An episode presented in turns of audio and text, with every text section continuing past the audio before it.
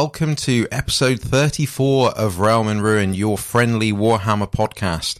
A podcast so Warhammer that we get a free pass to the Varanspire. All aboard! Ooh.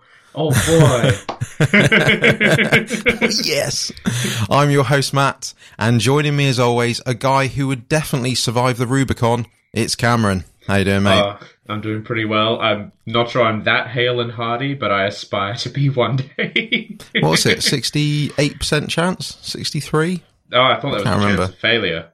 Oh, okay. Hey, I was try- I'm trying to give you good Yeah. odds here. Yeah, well, do your best. Oh, here we are again. It feels like ages since we recorded. I don't It's know why. It's only been two weeks. I think it's. I have the same feeling. I think it's because we've both actually been quite active in the hobby over two weeks. So Mm. it feels like we've done a lot more than normal. Yes. Yeah, I would. Yeah, I would. Dis- I would agree with that. I think because we've been quite flat out in for different reasons. Also, Mm. we're recording a day later because I made a cheeky trip to Warhammer World yesterday, um, which I'll talk about later. So yeah, it feels ages, Mm. and you know, there's been bits going on in the in the uh, Yeah. the old hobby world. So, which we'll talk about later. Right, actually, talking about the show, what are we going to be on about? So, uh, we'll obviously have probably quite a nice hobby section to talk about because, like we alluded to, we've got quite a bit to talk about, and then we'll get stuck into the news, which is going to be a bit Primaris heavy, but that's the uh, what's going on at the moment. and then for the main lore topic, we're going to talk about the recent lore from the new board game or spin-off game Warcry. So that'll be quite interesting. And then at the end, we'll have a discussion topic, which is in the 40k universe, where we're basically going to talk about the particular Xenos factions and sort of see, right, wh- who needs attention? who needs a bit of Warhammer love? and that'll be the end of the show. So uh, we'll do a bit of admin stuff first. So right, let's do something very exciting. Let's let's announce some competition winners. So if you were listening to last episode, we basically announced that because we hit uh, 40,000 downloads, very appropriate, obviously, considering Yeah. what we, what we covered. we did a, co- um, uh, did a competition where basically myself and Cameron are going to paint the Funko Pop intercessors, the unpainted ones, you know, in our, in a scheme of our choosing, obviously devoted to our podcast. And like I said, just before the show, we did a random number generator. So I can assure you it is random that we, we picked two winners. So our two competition winners are, uh, from our Discord and also on Twitter as well, uh, Martin P. Um, who does happen to be my work colleague, but that's just pure coincidence. and uh, the second winner is off Twitter, and that's Sombra Mine. Okay, so um, I mean, obviously, we will announce this on Twitter later today, and obviously the show will go out next week. So, in theory, you guys should already know about this Yeah, before you listen to our show. just we'll obviously announce it to you know say, "Well done, Yeah. lucky you, you're going to Yeah. be in Funko Pop heaven." Yeah, you get you get a yeah, custom painted, absolutely perfect high quality. nah, Yeah. nah. Look, um, be be thankful with what you get. Just yeah, yeah, it's our standard. yeah, it's what makes it special. It's our work. exactly, it's personal. It's mm. you know a lot of love will go into it when we Yeah. get around to doing them. I mean, yeah, yeah. I mean, I've already decapitated mine, but you know, well, yeah, exactly. That's that's love in someone's eyes. I yeah, think. So so yeah, well done to you guys, and obviously a big thank you to everyone that entered, and obviously everyone that has supported the show to get to that lovely milestone as well. And obviously, if you want to support the show, if you want to check us out on social media, if you want to join our community, all the links will be down in the description as always.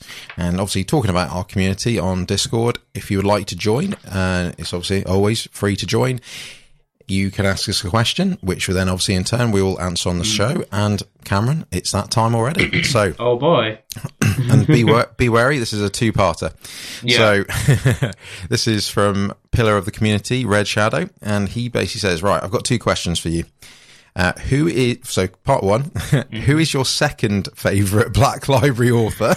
okay, so I think he's still guessing who our favorite is, and and second part, if you had to live in either the 40k or AOS universe, which one would you choose?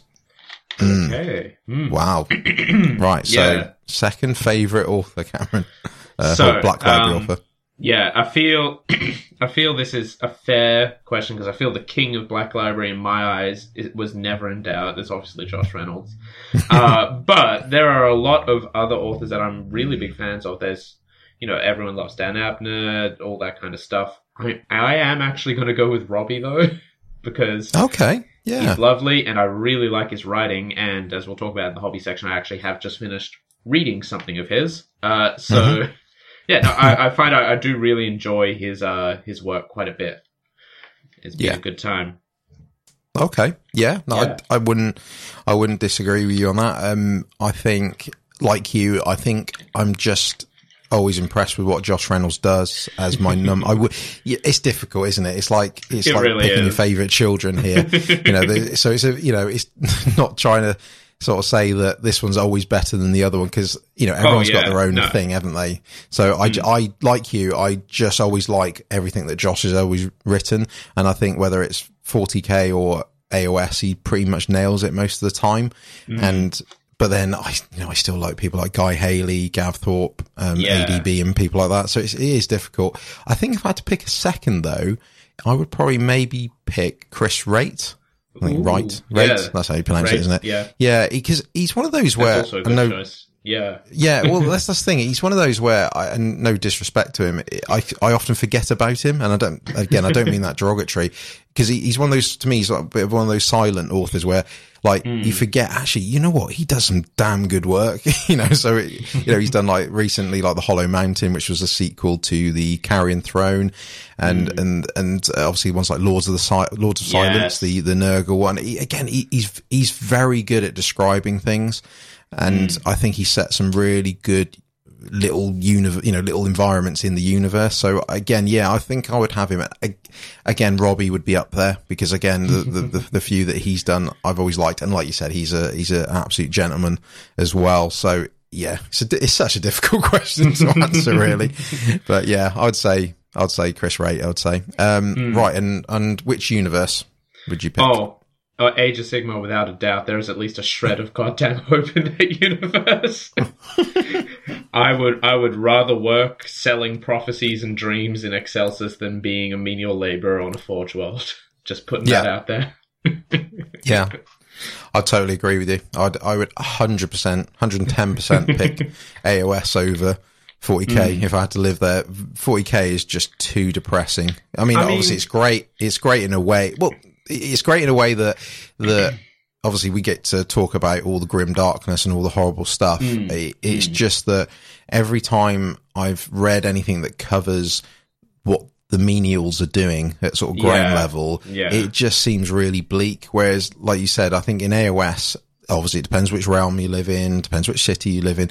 There is always, you can almost make something of yourself potentially. Oh yeah, yeah. You know, and yeah, I think, I think uh, to have a chance, I would like to be in, in the Immortal Realms, please. yeah, yeah. I mean, like, I, I know there are places in 40k that are actually quite nice. Like, um, in some of the Eisenhorn books, there are these nice little, not quite pleasure planets, but like normal current day Earth level planets.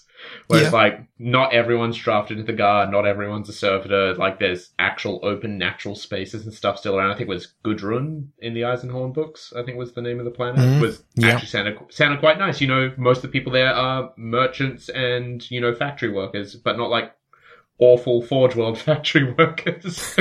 yeah. um, but like, in terms of proportionally, because I'm assuming it's an equally random chance they get born into any given position in each universe. For every garden world like Gudrun, there's like a thousand odd worlds that are just awful to live on. Whereas in Age of Sigmar, even in like the really awful realms to live in, like the realm of death, there are still like decent spots of civilization. Like people still live Yeah. very normal lives in Shyish and uh Yeah, and in exactly. Hysh and Aqshy and places like that. Yeah, that's like Mm. you you can live. Yeah. Probably Yeah, not think- get eaten by demons. Yeah, yeah. I- Like I said, I think having a chance is the the way I would sum it up. You've got a chance, I think. Whereas in 40k, yeah, you do have a chance as well, but it's so slim, I think, and it's so Mm. so dependent on if you if you really lucky and end up on the on a nice planet. which Yeah, there's not yeah. that many of compared to the bad ones. So yeah, Yeah. I think we're in agreement there. cool. Well, thank you, Red. Thank you for your question, mate. Right, Mm. let's move on to the hobby section. Like I said, we've got a nice, tasty bit to talk about on both sides. So, Yeah. Cameron, kick us off, mate. What have you been up to? Cool. Uh, so um, I've done some painting. I've done some reading. Uh, I don't think I've actually bought anything over the last two weeks, which is a little unusual for me. Uh, and I've done some playing twice. Right, Twice. okay. Once a week on a regular schedule. It's awful. Heck, get Uh, out of here. Stop showing me up. uh, so, for for context, I play D and D with a lot of different people, and some of those people used to be into Warhammer, and now they are sort of wanting to get back in more into AOS because they were heavily into Warhammer Fantasy. And they have a bunch of old models from that, and they asked me like, you know, would you be interested in taking part in a Path to Glory game? And I went, yes. I would love, I would love to do that. Uh, and then things actually got sort of really organized. Now we have like a little campaign sheet and everything that we're tracking stuff on. um, but it's uh, yeah, it's pretty good. So we uh, we're doing a little three three person path to glory game. Uh, so it's not every game is a three person game, obviously, but hmm uh, I've sort of sort of written up this little campaign that's eight battles long. The first seven are just the one on one fights like normal, but the final one will be a big triumph and treachery game. I'm going to write up a big battle plan for, and have lots of fun and interesting things to do with. Hopefully, um, and this I've called it Realm Chaser because basically I like the realm rules and I feel we should use them more. so there's there's a particular rule which is the start of the battle. You got to roll an eight sided dice to see which realm you're fighting in. Obviously, you, you re-roll eights. We're not allowed to fight Nazir yet. Um, and you can also um, you also have a home realm for your warband. Uh, and if you're in if you're if you happen to fight a battle in that realm, you get an extra artifact that you can pop on a hero because but it has to be from that realm's artifact list.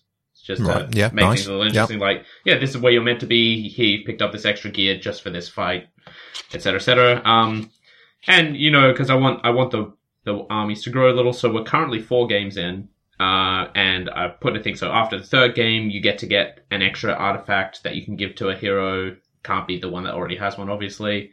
Uh, and after the fifth game, another hero who's not the general can get a command trait, and just like give them a little more individual feeling in how they Mhm. work. Um, and the idea is after the eighth battle, whoever's got the most glory points wins. Uh, if there if there's a tie, whoever's won the most battles wins instead. So nice and simple.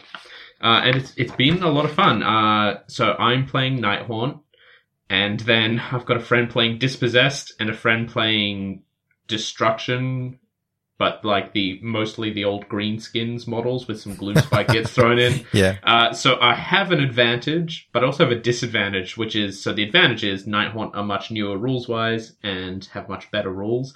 The disadvantage is Nighthaunt and Path to Glory are actually really, really kind of gimped right at the start. Uh, Oh, really? like- Okay. Yeah. I had Um, heard that. I heard that some factions just innately are better at Path to Glory. Not not not necessarily because of Hmm. how old or new their rules are. I think just because of certain factors and the way things expand as time goes on. It's just some some yeah. factions yeah. just get to ramp up really well, whereas some don't. I think. Mm. Yeah, well, with Nighthaunt, the big thing is, as as an army in like Age of Sigmar proper, Nighthaunt really flourish when you have a bunch of different types of heroes, which all give their different buffs. Like Spirit Torments, let you reroll hits. Uh, what are they called? The the guard guys with the Guardian Lanterns, who are the mages. They regen your units and they give you plus one to wound. A Knight of Shrouds on a horse gives you an extra attack. A Knight of Shrouds regular gives you plus one to hit. Like all those buffs together are what make Nighthaunt really fantastic in Age of Sigmar proper. Uh, the problem is as your Warband's champion, you can choose a Knight of Shrouds, a Knight of Shrouds on a steed, a Guardian of Souls, a Spirit Torment, or a Lord Executioner. Uh, you have to choose one of them, and you can't get any of them later on as hero followers. The hero Oh, followers okay. are Cairn Wraiths, Tomb Banshees, and one other hero that I can't remember. Oh, uh, the uh, the Knight of Shrouds, the guys on horses, Dreadblades, Dreadblades. Yeah. Something Yeah. Like. Yeah. Yeah, uh, so you only get to choose one of the heroes that gives a key like aura buff to all of your units, and you don't get any of the others ever, um, which is a bit awkward. Hmm. Uh, so I ended up picking the regular Knight of Shrouds on foot because the plus one to hit is pretty good, and I had one already painted up from last year sometime. Uh, uh, and I, I, to be fair, I can't say I've been doing badly. I have won every game I've played. Um, oh, wow, okay. yeah, uh, but I feel that is less to. I feel that is a combination of Nighthaunt having decent rules, even though they're a little gimped overall in Path of Glory, and me being a more experienced player, like in recent terms. Yes, yeah. that's one of these guys, one of these guys has never played war games before. The other one, the last time he played Warhammer was in like Fantasy Seventh Edition or something. so he's he's coming from a very different background on how you maneuver your units and stuff like that. Uh, but it, it's been a lot of fun. Uh, so we're halfway through. We've done four games. I've got one minor victory and three major victories under my belt. Uh, nice.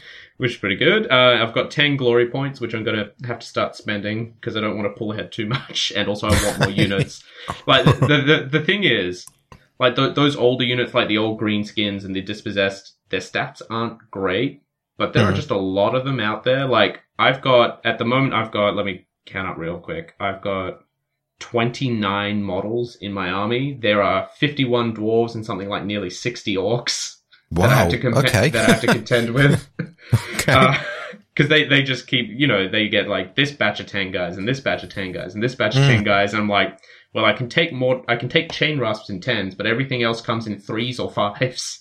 yeah, I suppose they do actually. Yeah. Yeah. Um, so I'm, I'm down on the numbers, but I think it's mostly the ignore rend and, uh, the occasional mortal wound pulling me through in a lot of situations. Um, but no, it, it's a lot of fun. Um, I've accidentally specced into a, su- a sort of super bravery debuffing army uh, because there is the native the native trait for Night Haunts, which is minus one bravery within six inches, and then my Knight of Shrouds gives an additional minus one bravery within six inches, and then my twenty Chain Rasps also give a minus one bravery within twelve inches due to like random rewards that I've rolled for both the Knight of Shrouds and the Chain Rasp. So I'm like if I position it right, I've got this big bubble of like negative three bravery around all my units, and then you know they're orcs, they're bravery five to start with, and I'm like, oh, I feel kind of bad about that actually.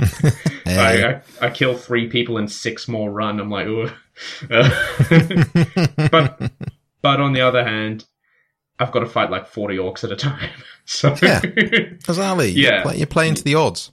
yeah, playing to the odds a little. Um, uh, it's been a lot of fun. Uh, we found out that dispossessed are, if you play them like a dwarf, like a dwarf player should, I should say, dispossessed are tough as nails and often steal things right at the end of the game that you didn't expect them to do. Like uh, my very first game, when so I started with the Knight of Shrouds, a Cairn Wraith, four Myrmourn Banshees, three Spirit Hosts, and ten Chain Rasps. I've gone up to twenty Chain Rasps now, but the very first game, it was that versus 10 Iron Breakers, 10 Thunderers, and 10 Quarrelers with a Dwarf Warden King. Um, wiped everything out except for three Quarrelers. I'm like, it was a game where you have to hold three objectives at the end to win. And I was like, yeah, I've, I've hold, I held, I hold three objectives, so I'll, I'll win at the end of this turn. It's like, ah, but my three Quarrelers, the only remaining dwarves in the entire game have to go before you, before the turn ends.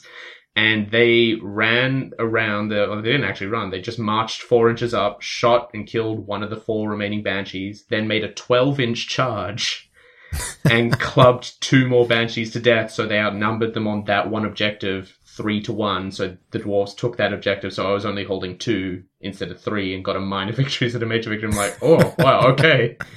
Okay well done.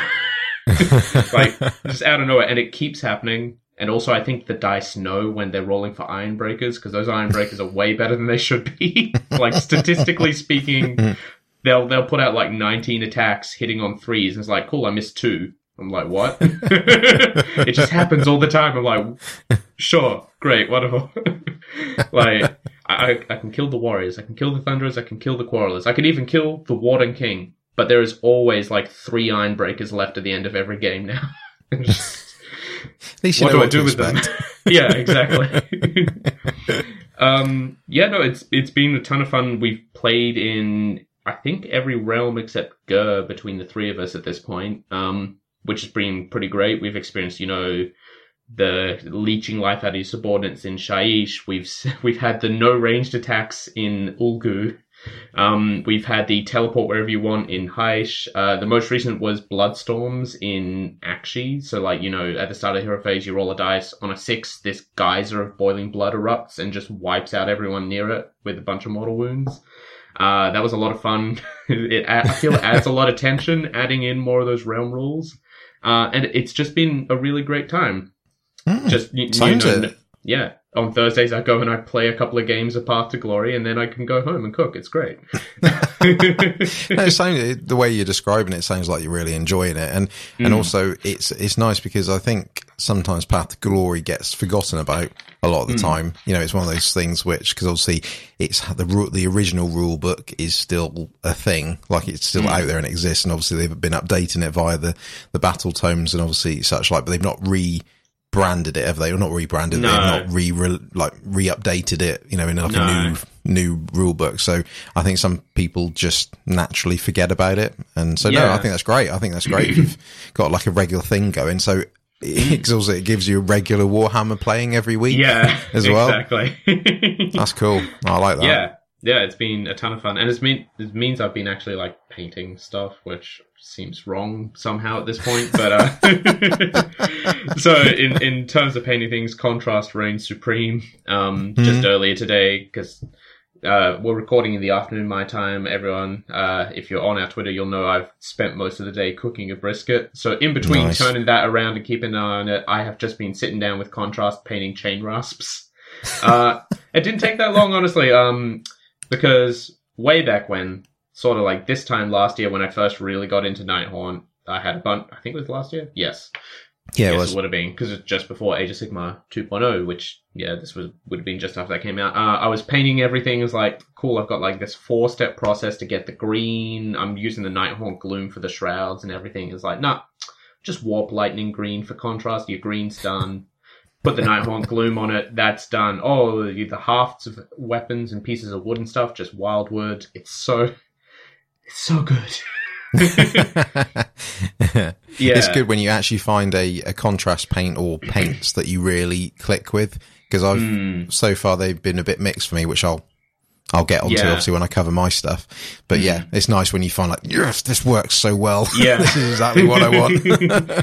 yeah, like I mean, they're not they're not at an amazing standard, but they're ghosts. I've got a lot of them, and it's. I mean, I was I was doing like one at a time really quickly, but it took me like twenty minutes total to paint a chain rasp earlier. So you know, I'll take it. I, I still got to base them and everything, but uh, they're basically done. They're good enough. Is is the point? yeah, Um, that's yeah. fine. Yeah, Fine. uh, yeah. I've I've done a little more painting on the the new Chaos Knight, not the old Chaos Knight, which is well done, thankfully. Uh, getting there, getting there. I've just got to clean up the legs a little more, then I can spray them, and then everything except the top carapace will be primed, and everything except the top carapace will basically be paint- painted at that point. So uh, Lovely. it's it's getting closer to done. Again, I've slowed down a lot, mostly because I'm not in the school holidays anymore, so I have to actually do work. Uh, gotta job? teach kids gotta teach kids how to play the violin. Oh, it's awful. Um, That's not Uh, Warhammer. I know, right? Yeah, uh, look, if I could, if I if I could convert knights for people full time, I think I would actually do that as a job. yeah, yeah, I bet you would. Yeah. So if someone out there has a million dollars and wants an wants like a ten thousand point army of knights, just call me up. I will. I will. I'll say. I'll say bollocks to school teaching. Here, I'm gonna I'm gonna sit down and play with toy robots all day and get paid for it. I won't keep them. Yeah. but I'll. And you'll give and you'll give them a fair price as well Oh yeah, uh, of quite a few thousand. yeah, look, if, if you buy it, if you buy it in your country and send it to me, that's a big discount already. Instead of me Yeah. having to buy it for you, so you know it's fine. exactly that. That's more than fair, Cameron. More than fair. Yeah, uh, so that's been fun. Uh, I have gotten some more painting done on the Funko Pop. Uh, that that one of you has won. A Somber Mine is the one this one is going to go to because Yep. you can obviously just hand one to Martin. Yes, true. no postage here. yeah, uh, I'm still I'm still getting base coats down now. So like I've done the base of doing the base coat on the helmet, which is a weird way to look at it, but um I, I'm basically using contrast paints to lay down a, a splotchy base color that fills in all the recesses, kind of like a wash, and then I'm going over and actually layering a proper base on. Uh, so the helmet is Talassar blue all over it right now, and then Cool. to block out the color a little more, it's Talassar blue mixed with mixed with Nighthaunt gloom. Actually, then I'm going to go over that with some Teclis blue and stuff, and really bulk up and bolden up the colors. And then the Mhm. body is just Shyish purple and then Abaddon black over the top, and then I'll be doing like edge highlighting and dry brushing to bring out the details on that. Um, I'm probably going to do some uh, some decals, some transfers, uh, just to work out which ones. I, I feel like the head is so big, I'm missing an opportunity if I don't stick something somewhere on it. Uh, Just give him loads of tattoos. yeah, something like that. Transfer that. uh, but but we'll see. Uh, and I'm still kind of like feeling out what like the overall heraldry should be. It's going to be mostly like this deep black with a little purple tint from the Shyish purple, and then blue helmet with I think a white faceplate is what I'm going to go for. oh, okay. Um, yeah, so we'll see. We'll see how that goes. I've got to get down and do that in the next couple of weeks, hopefully, because this should be sent off somewhat orderly. yes, exactly. Hmm. Uh, and then in terms of reading, I've read a bit more of Gaunt's Ghosts, which continues to be quite good. Hmm Um, I didn't know didn't know there were men of iron at one point, which was interesting. It was like not like not for long in the book, but they were there for a little bit. I was like, oh, there- Okay, there's, okay. there's an actual there's an actual men of iron bit and everything. That's cool. I'll take that. Um, it, it's been quite fun. I'm beginning to see why people love this series so much. Like I'm beginning to fall in love with the Tanith first and only because they're they're a good band of characters, uh, which is pretty great. Uh, and like just you know getting to know them. Like here's Braggs, the guy who dual wields an autocannon. like he's Well, he's got a pintle mounted autocannon and just carries it around. like what? Stop that! You're a normal human. You're not allowed. Not it's 40k. You can do what you want. yeah, exactly. That's fair. Um, so I'm getting through that. Uh, and I keep leaving it in my work bag and forgetting it's there, which is why I've not read more and more of it. I feel I would have been like, I feel I would have gone through most of the first anthology by now, if not for, oh, where's Gaunt's Ghost? Can't find it. I'll read this other thing right now, I guess, and then go, oh, wait, no, it's in my backpack. but it also means I can read it on break at work. So, you know, Yeah. whatever. Yeah. Um, and I also just finished reading The Bone Desert by Robbie MacNiven, friend of the show. oh, what do you think? Uh, I quite enjoyed it. Uh, it's good to have. It's good to have Gotrek back. Uh, I feel maybe I should have. Maybe I should have listened to the uh, the audio drama first, because Yeah, yeah. I mean, I mean, you can get away with not, but yeah, it sort of it ties nicely into Bone Mm. Desert. So yeah, if you if you do check out Realm Slayer, it's it is worth it. yeah. Plus, you know, there's more Gotrek coming, so There's look forward to reading more of those. It's it's nice to have him back. It's interesting to see like the importance people place on him. Like, yeah, this guy, this guy is from the old world. At least he says so. He's he's got this. He's got the rune of Grimnir, so maybe he's Grimnir, and uh, and he's he's very scary. He's very scary. Uh, but also sometimes he just sits down. He's like, I don't understand why you're all like this. What is wrong with all of you? He- Things like were you said, easy Got- back then. exactly. Gotrek is like an old school fantasy player that hasn't come to terms with AOS. it's like I Mm. don't get these Stormcast and yeah. and flying eels Yeah. and stuff. It doesn't make any sense. Make it go away. oh, I, I just love how he's. It's not a good trait to be discriminatory of people, but I love how he's constantly, in little ways, discriminating against um Maleneth, the daughter of Khaine, who travels with him, because he's like, Yes. "You damn, you damn Druchii, I know your kind, I know your ways." She's like, she's like, "What's a Druchii? yeah. I don't understand what you're talking about." yeah, it's good. It, oh, Uh, really good. yeah, uh, it's a lot of fun. Um, I think that's mostly what I've been reading the Warcry core rules and supplementary materials, of course, but that's hmm for later in the show. Um, there- there's some nice stuff in there. Uh, and I've also, I forgot to mention this earlier, I have been writing because this will come up in the news as well. But uh, hey, sneak preview: uh, the Black Library submissions are open. So if you want to be a Black Library author, go write a thing. Um, yes, please. yeah. Uh, I'm most of the way through what I would call the first draft of my submission, which means I'm going to write 130 more words for the 500 word sample. And then I'm going to throw the whole thing out and rewrite it. probably Yeah. like five more Yeah. times because.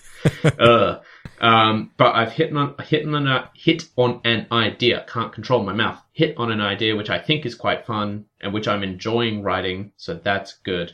It's my original idea. No steal. I'm not telling any of you.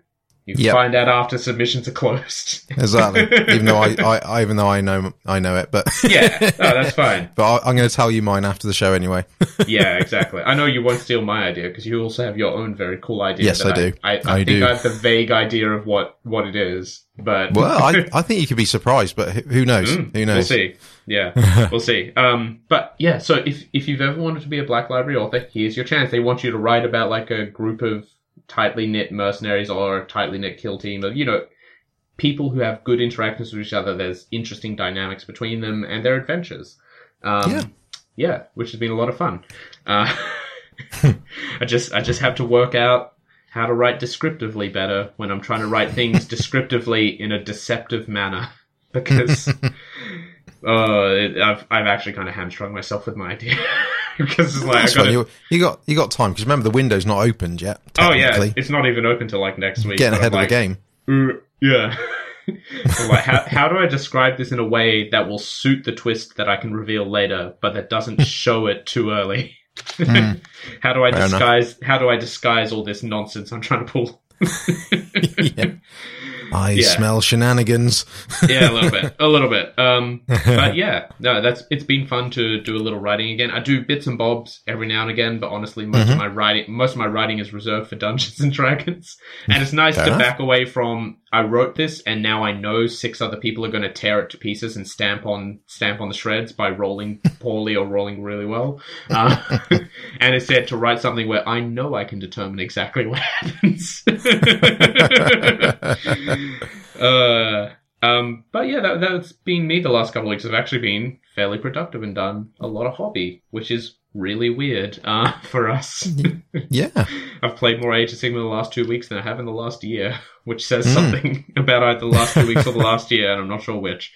Uh, but what have you been up to? Because I heard there was, gasp, a second official Realm and Ruin meetup. Well, this is it. You know, anyone listening right now, be careful if you're using clippers or a hobby knife because you may hear something that may just go, oh, and you end up cutting your finger off. Obviously, that'll please Khorne, but probably not yourself. Um, so just to add to Cameron, what he's been saying about playing and painting, ready for this? I have also been playing and painting in the last 24 hours. It's, um, I know, I know, it's scary. Oh, I feel, I feel, I feel relieved. I finally can tell, tell the world. so yeah, I, yeah, we, uh, we arranged a Warhammer World meetup yesterday. So there was five of us. It was myself. It was my work colleague Martin, who's obviously on our Discord. Um, you know, we had also Alex and Drew, again, two guys from our Discord that I met up with at Warhammer Fest originally, obviously a few months ago. And also, uh, another guy, Damon, who's also part of our Discord as well, uh, and it was lovely to meet him as well for the first time. So yeah, so we had five of us, and you know, all coming from different directions in the UK. Um, as if you listen to our last last episode, um, I did say that I had rented a AOS table, and yeah, we we threw it down. It was uh, it was magical. So sort of just to you know, before I get into that, obviously what I've been doing is painting my blades of Khorne to obviously take part in this. So the plan has always been that that we'd bring a thousand points of AOS if you had it. You know, obviously myself, Martin, and Drew definitely would. Uh, Alex didn't because he's not in. He doesn't play AOS as such at the moment, and um, obviously. Da- and Damon did as well. He brought some uh, one of his armies as well, and obviously later we were going to be playing Warcry as well. So not only have I played AOS, I played Warcry as well, which is Wow. delirious now. so yeah, we so in regards to my blades of Khorne, um, uh, in all honesty, I didn't get them finished in time. But I suppose the good thing is none of us were really finished in time anyway. I, th- I suppose to be fair, we gave ourselves obviously a bit of a deadline, which I think in hindsight was a bit too much. You know, I think we sort of tried to power individually all tried to power you know, through it and probably didn't come off quite well. Um, I was happy with my scheme because I, again, I was mainly, mainly using contrast and metallic. So, so fundamentally I was using Shyish purple as the main color. I was using, um, what else? I was using a couple of Vallejo metallics. So one of their golds and one of their silvers for the weapons. Um, I used Basilicanum grey for like the boots and such like and then I was using for flesh uh, Space Wolf Grey. Now, mm-hmm as as I sort of said earlier when you were talking about contrast, I felt that some are better than others. If I'm being mm. brutally honest, I love Space Wolf Grey. I think that mm. is gorgeous. It's like a blue, as you would imagine, it's a bluey grey. Yeah. Um, this is, by the way, this is all over Wraithbone as well. Mm-hmm. So I was really pleased with it for skin and things like that. Like on my Slaughter Priest, mwah, loved it. Absolutely loved it. Perfect color for it. The Shyish Purple. I'm, I must admit, I'm very disappointed in. Um, it's one of those I find that it's a bit darker than I expected.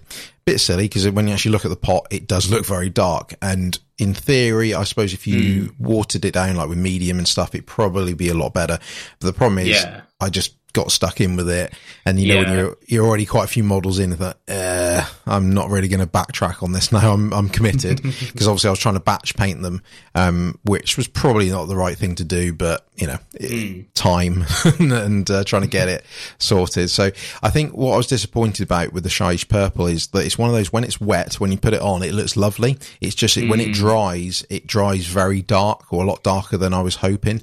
Yeah. And yeah. That's just, you know, the way it goes. You know, you just, mm. you hmm. got to try these things. Um, the Basilicanum grey is great. You know, it's that sort of, mm-hmm. you know, it's like a grey black, you know, sort of color. So I use, like I said, I use it for the boots. I use it for one of the banners. It, and that I was, I thought was pretty medium, you know, uh, no pun intended, is that mm. I, I think that it was, you know, it did the job. You know, it wasn't wow, but it was like, no, that's, that's cool. That makes sense. Uh, so, uh, one thing I was actually quite happy with, um, is on my Manticore. So what I did with Manticore to be a bit different to the rest of it is I, I primed and base coated that with Leadbelcher as opposed to Wraithbone. Mm. And then I did Magos purple over it, which is the lighter, the sort of more pinky yeah. type purple, uh, in the contrast range. And yeah, I was really impressed with that. I did three coats of it because it's one of those, I put one coat on, you're like, ooh, this is not like like it feels like you know when you mm. have the combination of water and oil and it's sort of like it just doesn't really gel with each other because they don't mix. It was a bit like that and but luckily when it dries and then you put a second coat on you put a third coat on you're like no this looks lovely. So you've got this sort of nice shiny metallic sort mm. of dark darkish purple pink thing going on. And yeah and lovely. I was really impressed with that. It's uh, it needs a bit of tidying up needs a bit of dry brushing and such like, but mm. uh, no, didn't really get any time to do any of that because of yeah. life and jobs and family and all that sort of stuff. So yeah, so we got it to a state to, you know, to actually play. So, so yeah, we turned up at Warhammer World. Uh, we were playing on the River of Souls board, Ooh. which was really impressive. So it's, you got this, obviously this big sort of, obelisk sort of mm, building in the middle. And basically you've hmm. got uh, literally, as you'd imagine, a river of souls literally feeding from one part of the building and sort of funneling out the other into, you know, in, and it's all green and such like. And, yeah, it's a lovely, lovely sort of hmm. surface to play on. So what we did is, to be honest, we, we went in a bit unprepared on our, all, all our sides, really. We sort of didn't really have any battle plans in place. We didn't know, I hmm. suppose, because we just turned up and thought, let's have it. So what we sort of initially did was, well, the plan was to do a two on two. So me and Martin, Martin brought his Gloomspite Gitz. I had my blades, mm-hmm. uh, against Drew and Damon. Drew had his Nighthaunt. Damon had his Ironjawz. And so basically it was going to be a simple you know, 2,000 points each side, 1,000 points per player, have it out. And just because the way the map worked and obviously different things were going on, it ended up being two individual one-on-ones instead. Oh, so basically yeah. Martin and Drew were fighting each other at the top and me and Damon were fighting each other at the bottom.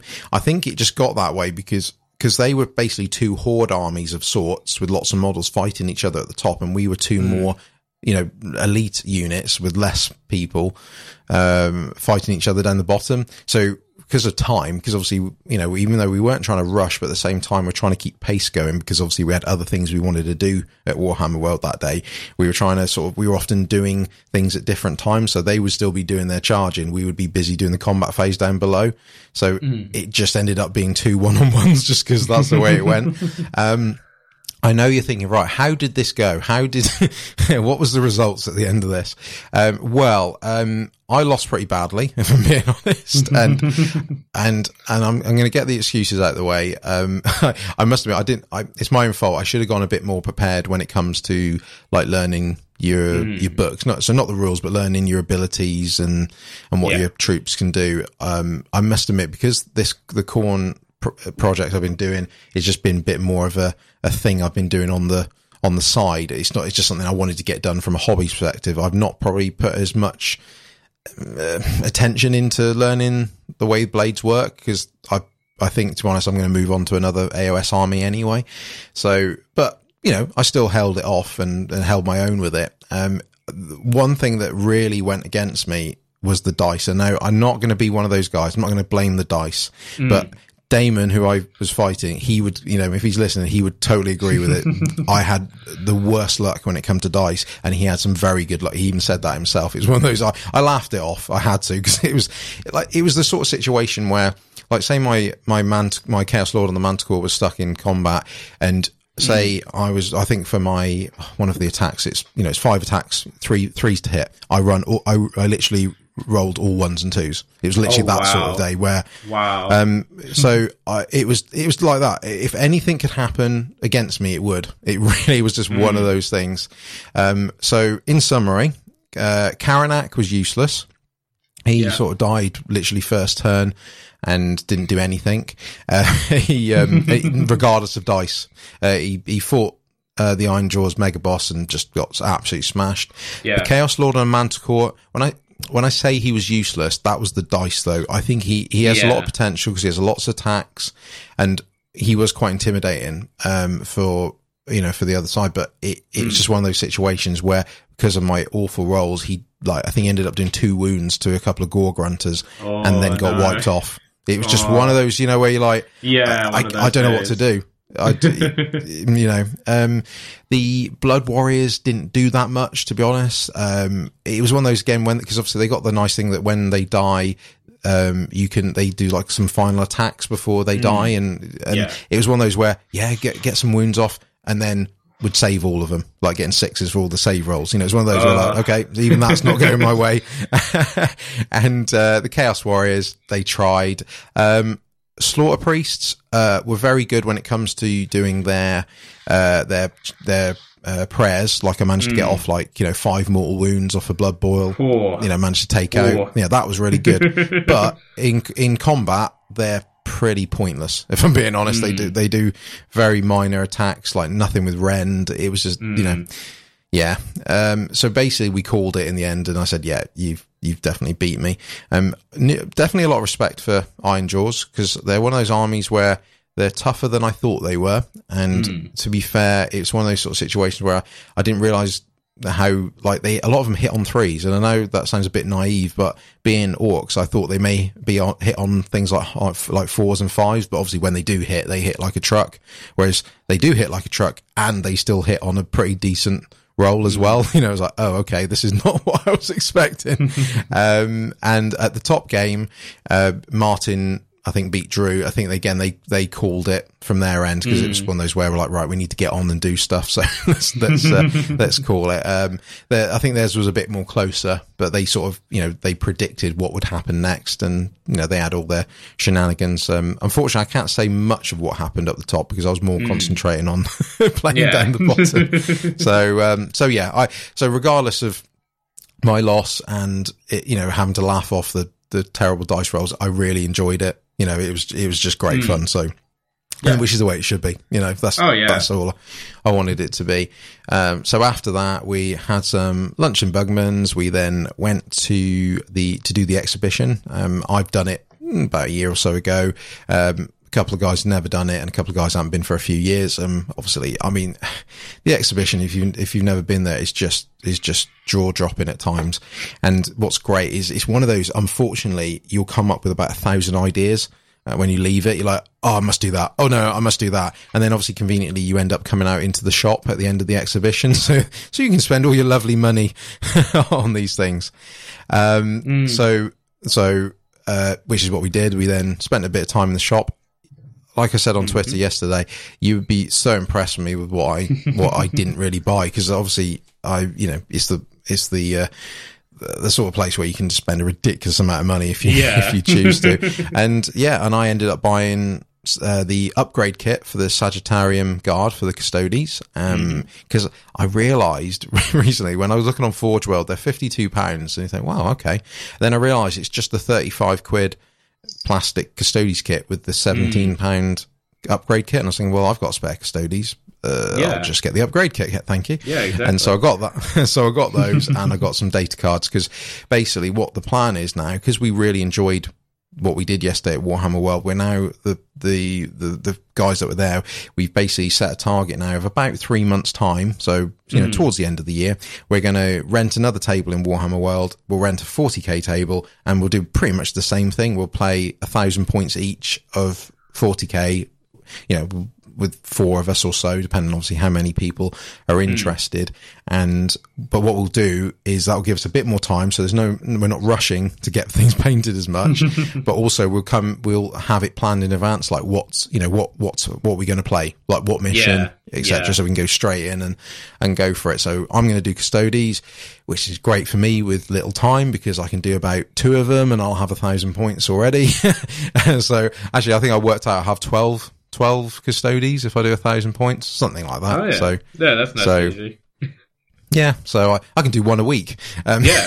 so, over three months. So, so yeah, we did that. We did the exhibition, bought some bits, and then we finally played Warcry, and we played that in Bugman's while we're having a drink. And Warcry is really fun. I, I we had a really really good time playing it. So so what we did is we because one of the guy Damon had already left by that point, so there was four of us left. We played uh, a four way fight. So Martin was uh, the uh, Iron Golems, Drew was uh, Untamed Beasts, uh, Alex was another Iron Golems, and I was Stormcast, which I'd built uh, prior to that.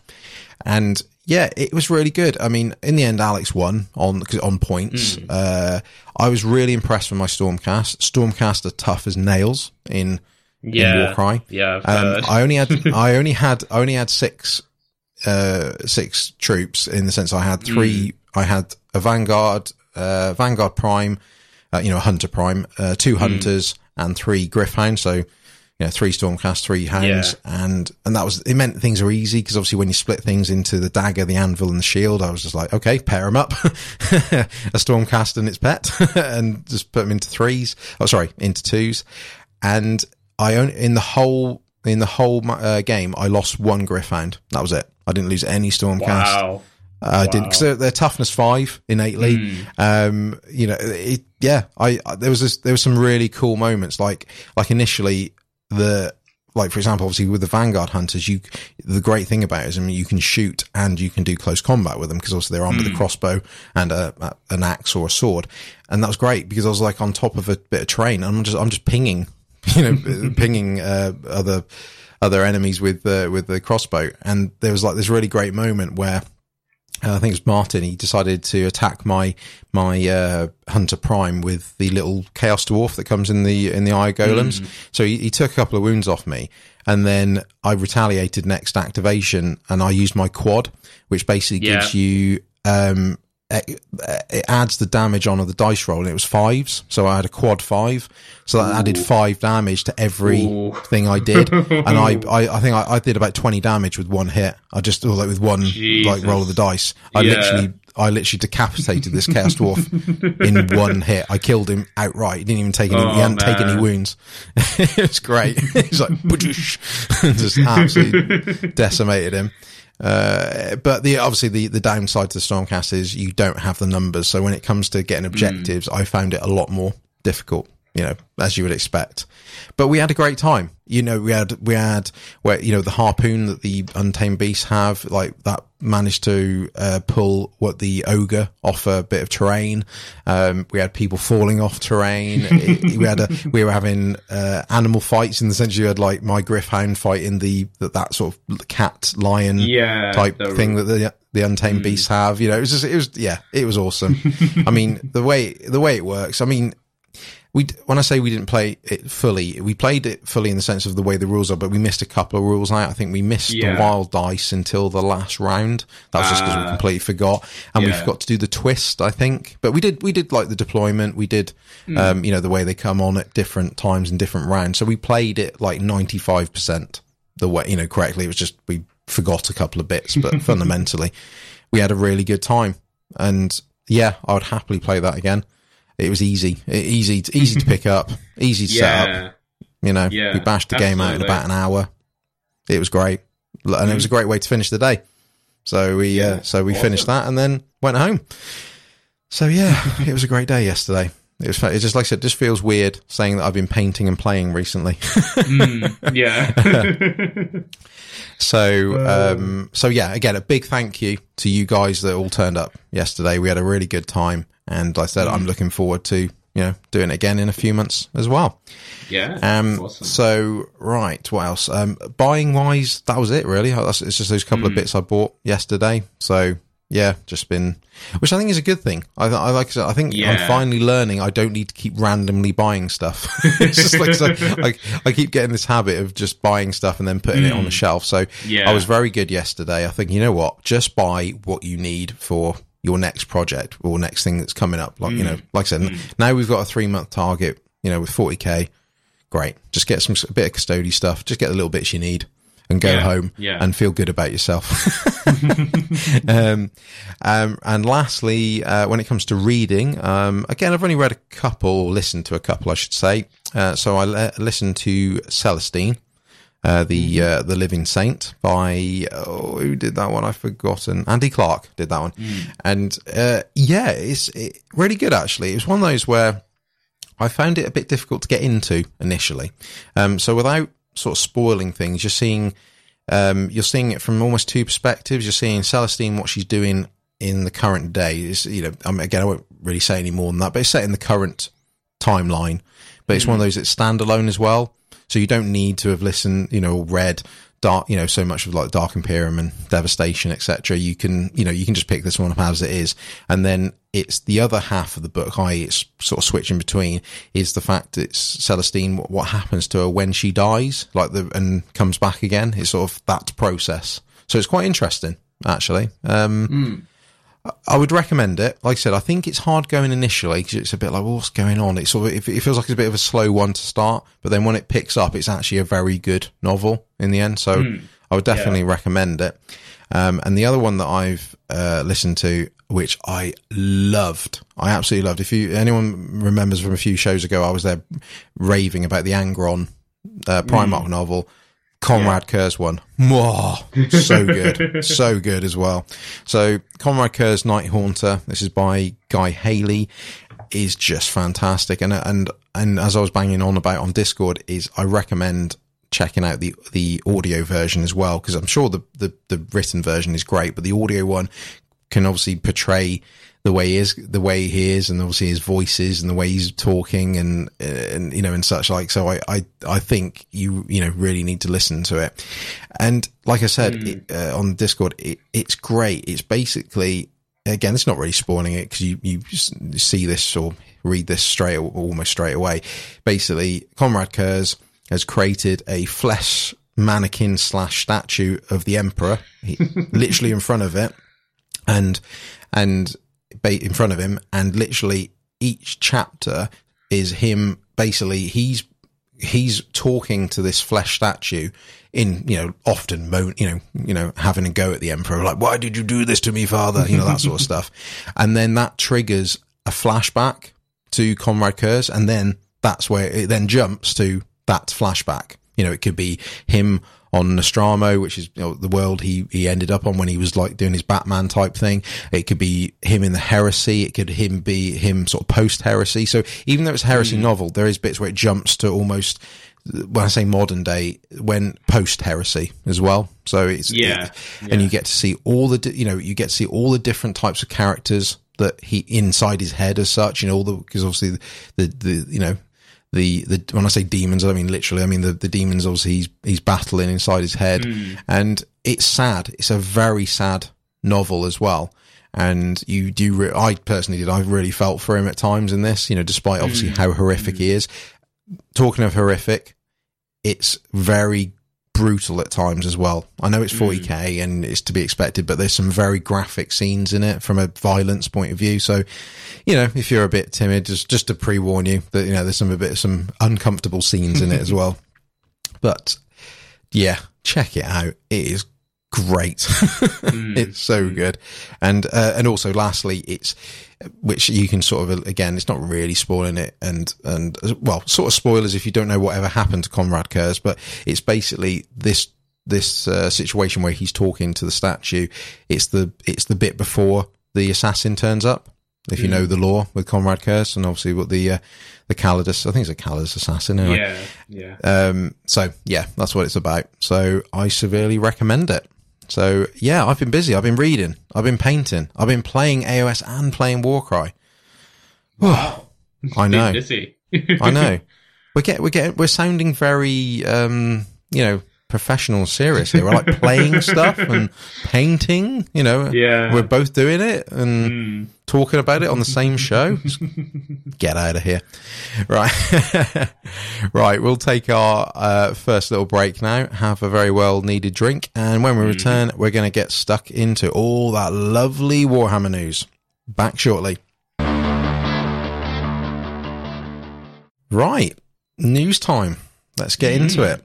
Um, I think the main bit of news that went down was, I think, the same evening that we recorded last a couple of weeks ago, I believe. Yes, right after we recorded, effectively. As, as it usually happens, a few hours after we recorded, a big news thing came out. Uh, yeah, so we're playing obviously catch up from, I said, just shy of a couple of weeks ago, and obviously there was the Apocalypse Mega Battle at Warhammer World, Yeah. and then at I think 9 p.m. UK time, they decided to drop what was mm, the rumors were going around. Obviously, that a lot of uh, Primaris or Space Marine stuff was going to drop, and they weren't wrong. There is, Yeah. there's quite Yeah, a lot there it that's, that's dropped, and you know, people have obviously varying opinions on this, which we'll uh, cover later, no doubt. And yeah, we've got a shiny new codex for the Space Marines. Um, and obviously in turn, uh, they have obviously announced and are coming out. Well, I think they're already out now, actually, as of this recording. At least the first couple, the supplements as well. So, Yeah. what's your thoughts on this, this supplement codex situation? Um, I think it's a good way to get around why doesn't this chapter have their own full codex as a question. Mhm. Because, like, I, I feel each of the founding chapters, like each of the founding Legion chapters, definitely deserve that level of attention. Uh, but with the ones that are more codex compliant, so you know the Ultramarines, the White Scars, Imperial Fists, uh, Raven Guard, Iron Hands, and Salamanders, rattle them off the top of my head. Uh, thanks Reddit for just drilling that into my head the last few few weeks. Uh, yeah. Uh, like they are as the, as the more as the title Codex compliance suggests, they're very compliant to the Codex. So they don't actually have a ton of stuff outside of the Codex, as opposed to like Dark Angels, where you have the entire range of Deathwing stuff, the entire range of Ravenwing stuff. Space Wolves, you've got all the Wulfen, you've got the completely different organizational structure of like the Scouts are the veterans, and the new new bloods are the ones who get given all the assault weapons and all that kind of stuff. Um, and same with Blood Angels, they've got Death Company and the Library and Dreadnoughts and Predators with flame turrets and everything like that. They've got all this crazy stuff out there. um, but it doesn't mean the other founding chapters don't deserve that level of attention. And I feel I feel building a strong core basic Codex Space Marines and then saying, here's the extra special stuff you get if you're a founding chapter or a direct successor of those founding chapters in certain cases, uh, is a good way to like give them that focus without inv- because like you could do a full White Scars Codex, but it would just be like 90% reprints from the Space Marine Codex. And Mm-hmm. Yeah. I, I, I just feel it's better to make the Space Marine Codex really cool, really good. Uh, there's discussion to be had about power creep there, I guess, but make it really good and then say, here's the White Scars extra special stuff they get on top. Like, here's their cool characters. They get guys on bikes, obviously. Here's their special rules. Here's their special war gear. And here's what makes them different, but otherwise, they are Codex compliant. They work alongside the Codex pretty easily. Yeah. Like, yeah. And honestly, it's the it's what I would like to see for future releases is for like not just Space Marines, but like all different factions. I think it would be great to have, say, a core Tau Codex and then supplements for different enclaves. Perhaps Mhm. like have a have a Farsight enclave supplement because they're really different. Have a you know this particular sept, etc., etc., uh, or for Eldar, just have Aeldari the Codex in particular, and have a Drukari and, and Craft World and an Ynnari supplement would I feel help solve that thing. Same with Tyranids, have Tyranid rules, then have Hive Fleet supplements if you really wanted to make each Hive Fleet super stand out, as opposed to all Tyranids are fairly similar in how they play, uh, which seems to be the current way it's going. Um, and obviously for Chaos, this would solve the issue of if you're not one of those legions attuned to one of the four gods, you don't get as much attention. So, like, say we could have a Chaos Space Marines Codex with Iron Warriors and Alpha Legion and Yep. all that kind of good stuff, uh, tacked on, not tacked on, but added on with as supplements to a really strong base codex. And I feel that would be really good. And I also like that um, if you choose to play a successor chapter, it's create a chapter, a la fourth Hmm. edition. You know, you pick these two traits and they they form what your chapter is. And that'd be good in a lot of other things. You know, make your own sept, make your own craft world, make your own chaos warband, etc., etc. Like there, there's lots of places where this can be applied. And as long as this is the new way things are going codex wise and not a super super special exception, I think it's really good. They're like if all future codexes work off this, I'm not going to be unhappy about it because Mhm. You can always just buy the base codex. You don't need the supplements. Uh, but if you want to run that particular sub faction within a within a faction within a sub faction, uh, you can you can buy the supplement and get along with that. Uh, it's a little more prohibitive price wise, obviously, but I feel Ultramarines actually have a ton of unique units, which is what I found out from all this. So like yeah. all their stuff being put in a separate book makes sense. And Mm. White Scars don't have a ton of other units, but they do have their own style that can be really compounded on, and they they benefit from this focus. Mm. And presumably the other Codex compliant founding chapters are also going to be happy with what they get there. Uh, yeah. Yeah. And like, I, I mean, oh yeah, that, that's my that's my thought on this. Hopefully, this is the way forward setup where you've got a big central codex. This is all the basic stuff any army from this faction will have. Here's all their cool stuff, and then if you want to customize it a little further, here's this specialist version, this specialist version, etc. Hmm. Yeah, Yeah, Okay. No, I mean, I, I, I suppose here's my take on it. I, I, I, I think I'm 80% in favour of all this. I think hmm. I, I'm, I'm in agreement in the sense that I think having a nice central codex and then having the ability to go, you know what? Yeah, here's the, I want to be this particular chapter. Like you said, hmm. I don't need a full codex by myself. It doesn't warrant it, but I can, you know, most of my stuff is in the main codex, but here's another you know supplement that I can to get my unique stuff. I think that's great, and I and like you, I agree that it that can apply to a lot of the main factions, like you know, like Aeldari, like Chaos.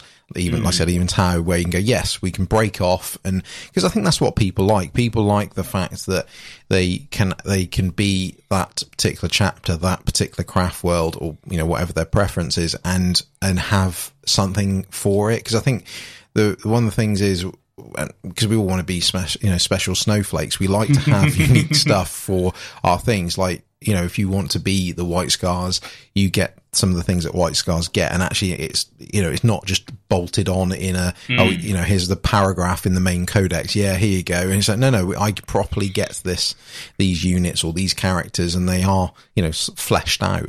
And Yeah. like you said, if the fact you can then create your own, like create your own chapter, which obviously is a very popular thing to do, create your own craft world, etc., or enclave, then yeah, I think I think if this is going to be the way going forward for 40k, I I'm fully, fully in support of that. Um, I don't mm. think it will apply to all factions. I don't think it's. No. I don't think some factions, unfortunately, and no disrespect to them, that they're fleshed out enough or have the, the scope to be able to do this, mm, or, or mm. they, or they get, I suppose, maybe a supplement that just you know covers them all. You know, like I, like for example, the like the you know like the Drukhari. I can't imagine them getting that sort of this same process. I don't think yeah. they're a faction that would have it, uh, but I could be wrong on that. And I think that the only sort of thing that I when I say the eighty percent, I'm happy with. I think that the, the, the other bit I'm just would like them to tweak. I suppose really is actually the price and the way they go about this, because obviously the sort of snag with this situation is now is obviously you're looking at a you know twenty if you're using Space Marines as the example, you're looking at a twenty five pound codex, and then you're looking at a seventeen pound fifty uh, supplement as well on top, and they and you know think oh that's getting a bit a bit expensive. I know, like you said, you don't have to buy the supplement, but again, if you're a full on player in that uh, chapter, then you're probably going to want to really. And I, all I would like them to do, which I don't think is going to happen now, because obviously they've you know it's already out now, is I would like to them to have adjusted it slightly, almost Yeah. like you know, give people a deal. Say, look, if you want the codex and you want the supplement that for your appropriate chapter, we'll give you a better, you know, it's not going to be 25 quid, but like the normal codexes, but here, have it for 35. You know, Yeah, here you go. yeah. Yeah, have a, have a, you know, I know obviously there's indie stores out there as well, but I'm just, you know, putting Hmm. that aside. I think just give people a, you know, cause it's, it's a lot of money just, just to add Yeah, on. yeah. You know, I, it's not, it's not, you know, I don't think it's game breaking in that sense. No, I think that if no. you want it, you will go and get it. I'm not saying that. It just feels a bit, a bit unfair, slightly. You know, I Hmm. Know you could argue you're getting two books, so you're getting more lore. So I'm not, I'm not saying it's a complete waste of time, but it's just, you know, from a looking at it from a pure pragmatic point of view, you're looking at it, right, okay, I've got to spend 25 quid on this book, and then now I've got to spend almost, almost the same again, you know, to Yeah, get for this yeah. on top. It's a bit like, oh, okay. I mean, it's fine if you're, it's fine if you're, if the codex suits you, or it's fine if you, you're going to need the codex anyway and you collect multiple chapters. And then you think, well, I've, always, you know, I can, I can use that baseline codex for multiple chapters. But then mm. I suppose the flip side is you've got a situation where if you do co- collect multiple chapters, you've got to buy a codex and then you've got to buy quite a few supplements potentially, depending uh, Yeah, on, you know, yeah. it depends. It depends on your situation. Because then there was the opposite version of that in earlier versions of codexes where I'm only interested in Imperial Fists and Black Templars. I bought this book. 80% of this book is not Imperial Fists and Black Templars. Yeah, yeah, yeah. It, it, it's hmm. diff- I, I totally get it. It's a difficult. Yeah. situation Yeah. because because the codex, the baseline codex for Space Marines is large. They've got such a hmm. range to choose from. Hmm. Plus, then when you're trying to include all the the significant, cha- you know, larger chapters as well on Yeah. top of that, it gets it could you know if you include them in the base codex and wanted to flesh them out, it'd be like a Oh, know, yeah. two thousand It'd be thousand insane. page It'd book. the, it'd be it'd be the size of the main rule book. exactly. It'd just be absolutely insane. So I, I get that. There is, it's, there's no, I don't think there's a straightforward answer for it, to be fair. yeah. So I, I don't, you know, I think, I think this way forward is definitely the best way of doing it. It's just, Hmm. I think, tweak it or, or like, you know, give people a PDF or something. I know I've said this Yeah, before, but give, you know, yeah. make it a bit more enticing, you know, so people Hmm. don't feel, because unfortunately there will be people that will feel a bit disgruntled by this. Or like, uh, Yeah, well, I want to yeah. buy that and now I've got to buy this as well. It, uh, you know, it feels like a slight kick in the teeth, even Yeah. though it's nice to have a new codex and a new supplement. So it depends what your take is. It's, it doesn't affect me personally. I'm just sort of thinking of what people might probably thinking at this point. but, uh, yeah. but no, it's, it's, it's, it's very cool and very exciting. And obviously I think it will, like you said, this will be the way things will go. Uh, for at least some factions, um, Nah. it's difficult because uh, when it comes to chaos, though, because obviously now they've had, they've had a version two of their codex recently. So, Yeah. um, if we'll they ever get around to the goes. world eaters and, and such like, it's uh, it's mm, we'll see what they do with that. Yeah, well, like, I wouldn't mind a Central Chaos Space Marines Codex with like a Death Guard supplement and a Thousand Sun supplement because then that would let me take things like Heldrakes, which would be cool. Uh, hopefully, Mhm. I mean, it's, it's a little less outside the theme of the army, but like more options is nice. However, there is something we need to talk about because if this is the way codexes are going forwards, there is a very important thing, which is soup is dead. Games Workshop has killed it. They they threw it they threw it out behind Games Workshop HQ and shot it uh, because Codex Space Marines is now really really good. In particular, because of a rule called Combat Doctrines, which you only get if every model in your army, not not the detachment, every model in the army has the Angels of Death rule, which is a specific Space Marine rule. So mm-hmm. you have to have a pure Space Marines force to get this really good rule, which is in the first round, extra minus one AP on heavy weapons. Then you can switch to extra minus one AP on rapid fire and assault weapons. And then turn three, you can switch to extra minus one AP on melee weapons. And that's actually really, really good. But you don't get that if you go, I'll put in a knight, or I'll put in some custodes, or I'll put in an Imperial Guard battalion to keep this thing going CP wise. Like, mm-hmm.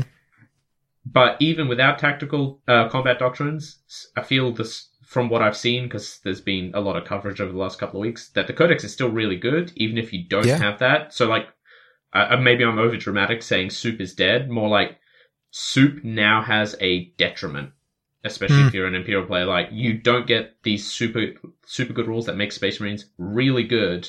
Like in comparison, like it, it doesn't sound like a lot, minus one AP, but it means they're suddenly way better at killing enemy Marines, way better at chipping True. away at tanks, it means guardsmen get a six up save, or they don't get a save at all if you're fielding Primaris. Uh, that kind of stuff. Like, it, it, is a big deal to actually get this. And then there's a whole bunch of stratagems that revolve around it as well. Um, mm-hmm. So it's more like soup gives you that flexibility still, but you're losing that extra edge. So I kind of really hope every codex has something like this, an optional rule that applies if your entire army is that faction only. Because mm. that would be great. I'd be really yeah. into that. Yeah, I, I, I, I, I like this. I support this because I'm not. I mean, that as we're discussing earlier, we're not competitive players. no, no, barely. You know, just about playing at the moment anyway. So I, I'm not a fan of soup. Uh, again, talking not from a competitive point of view. I just don't. I like when factions or and this is both AOS and 40k. I like when a faction is pretty much itself you know, mm. and I'm I'm not counting where someone throws in an assassin or something because yeah. I know people get a bit uppity about oh that's not that's not a mono army, and I know yeah technically, but it's just an assassin. They're pretty neutral. Mm. Uh, I just it think I like I like yeah I like think I like that's why I like it about AOS. I like the fact that you you know your strongest thing is the fact you can you know you you you know you're stronger to put your army as one faction as opposed to souping mm. it. I know obviously yeah. we've got like Cities Sigmar coming later, but I like that idea because I like it thematically. I don't, I'm mm. not a massive fan when an army is like, huh, I'm of four different armies. It's like, it's like, mm. Mm, it just looks, I mean, you do get, obviously, I'm not, you know, in the lore, you get combinations of stuff. You know, Marines will fight with the Astra Militarum, etc., etc. I just like mm. when they, you know, from a model and army, you know, perspective, I like when they're just mono. I just think they yeah. look yeah, you know, I feel they, they should be they should be stronger. They, that mm. should be a thing. It should, should be, be, a benefit. Yeah, which is yeah. what is here. So yeah, exactly. So no, I'm totally in support of that. And yeah, I think it's I think also it's a very needed thing for Space Marines because obviously mm. Space Marines have been in a you know again from a competitive point of view they've been in a bit of a meh state for a while. Really, they're mm. not you know they've not the strongest army at all. And obviously, the only ones that have been doing fairly well are the ones that are using Guilliman, uh, you know, mm. in, in, an Ultramarines sort of sense. So it, I think it's good that, that, and we were talking about this actually at Warhammer World yesterday, that to me, the Marines should be a solid choice. They shouldn't. I'm not saying they should be top tier, but they shouldn't be down the bottom e- either. As the mm. poster boys of the of this particular game, it's the same with the Stormcast because again we were saying this yesterday that you know Stormcast are your 50 percent win rate. Uh, yeah. type force, which is great. That's perfect. They're the shot. They're the poster boys. You've got as you know, you've got a good chance of doing well with them, but it doesn't mean you're going to you know, you're not going to blow the competition away either, realistically. Mm. And that's mm. the way Marines should be. They shouldn't be down near the bottom. That sort of, you know, because yeah, how many people yeah. are going to buy, you know, you're, you're pushing your main you know, force like yes, Space Marines. Where these are the these are the main things of Warhammer forty thousand. You know, regardless of what mm. you what you want, this is who they are. So people get into playing them. You know, like yeah, Space Marines. I've never done this hobby before, but I'm building a force, and uh, okay, they're below average. it's like to play with. They're just not very good. It's like that must be really disheartening. So yeah. I think this is great to sort of give them that lift. That's not making them silly overpowered, but it makes them you know, were, you know, a definitely an army to consider, which is, I think, the way Hmm. Yeah. they should be. Yeah, and there's a few other tweaks in there. Um, drop pods are really good now. Uh, mm-hmm. Yeah. which is they're terrifying because they get to come down turn one, and they also cover an ungodly amount of space when you open the doors, uh, which no one is allowed to move over now. Um, Which again, I feel like it's good having deep strike turn two only, but I feel there definitely should be exceptions. Like Terminators and stuff I agree. should come down turn two. It takes time, but like the point of a drop assault is not to ta start an assault with your main force and then send in the drop pods. You send in the drop pods, then everyone else walks up and kills what's left. Like that's the Yeah. idea. And it is balanced because you have to buy a in real world you have to buy this model that is complicated to build and it's apparently difficult to paint. Uh, it certainly looks like it is. And it costs points. Once it's dropped a squad down, it's not super effective, and it can't drop any of the new Primaris stuff. It can only drop old Marines. So like, you're mostly going to see Sternguard veterans and Devastators in there. I have a feeling. Uh, hmm Yeah. yeah, I agree. but like, uh, it's just cool. Like this, this is the codex that makes Space Marines cool again. I feel is what it is. Because like, I really want to do Space Marines now. Yeah, and well, that's the Mm. thing, isn't it? This is what, they, and this is what they're hoping is people are now gonna, and that's good. You know, I, Mm. I, I, I, I think it's good that there's no reason that that they shouldn't get any more attention or not, or any less attention, I should say, than any other faction. That you know, they are, they are the, you know, the the bread and butter of of Games Workshop when it comes to 40k, and and they should be interesting and have cool stuff like everyone Yeah. should. I mean, I don't mean Yeah. they, only they should have it. Everyone should have cool stuff, but they, you know, uh, that's and that's why I'm hoping that with with this that they will make, you know, it will be it will pay off to be a particular chapter and not Yeah. necessarily the one of the main four all the time yeah, yeah, which is you know which is good. So I I and also I think that you know they I think they're trying to make the Primaris more uh, interesting as well because obviously Primaris are uh, it depends on what you think. They obviously some people consider them quite boring, some people don't, obviously, and I think. Now we're getting this next layer, this Vanguard. Uh, we obviously saw with Shadow Spear, because obviously now we're so obviously the Shadow Spear stuff is now going to be available separately. Now we've got the uh the also the two new vehicles as well, uh, Yeah. uh which is the uh the Impulsor, which is the like the new like equivalent of the Rhino. I would I suppose that's what you'd um it's closer to a Razorback just because it can only hold six models. uh, is I yeah I, suppose so. Yeah, Yeah, it's that sort of middle ground. Obviously, it's grav uh, driven, just like the uh, the repulsor is. Um, so I think it's quite cool, actually. The impulsor, I actually quite like it over the repulsor.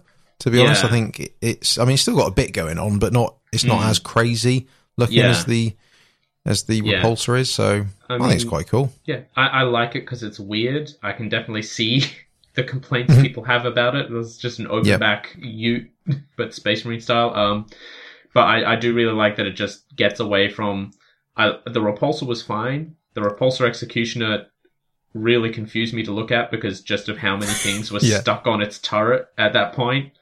And then we've we've gone over to the impulsor, which has a much less busy look, at least on the top. There's it's plenty busy all around on the back and the other various bits, but just its its overall profile doesn't look as insane as here's the big laser gun and the Gatling gun and the stubber and the grenade launchers and the storm bolters all sort of stapled on top. Um, yeah, it, it looks pretty good. And then of course we have to talk about the Invictor tactical warsuit because I love this. oh, I'm actually also quite a big fan. I know there are a lot of people who aren't, and I'm sorry. Uh, from my point of view, you're very wrong. Uh, there, there's a couple of reasons. First of all, from the kit point itself, it is apparently very like moddable, very posable, uh, to the point where you can pose the individual fingers in the fist to let it hold the gun. Uh, so I have a feeling we're going to see a lot of a lot of Invictors out there holding the holding the heavy bolter sideways to shoot it. Um, uh, but also, it's just cool. It's the aliens power loader, except that Yep. it has no weakness because it's not Ellen Ripley in the in the exposed roll cage who could be stabbed super easily or shot. It's a guy who's still in, like people are going. The pilot's not protected. I'm like, he's wearing a suit of power armor. He's pretty Yeah. protected.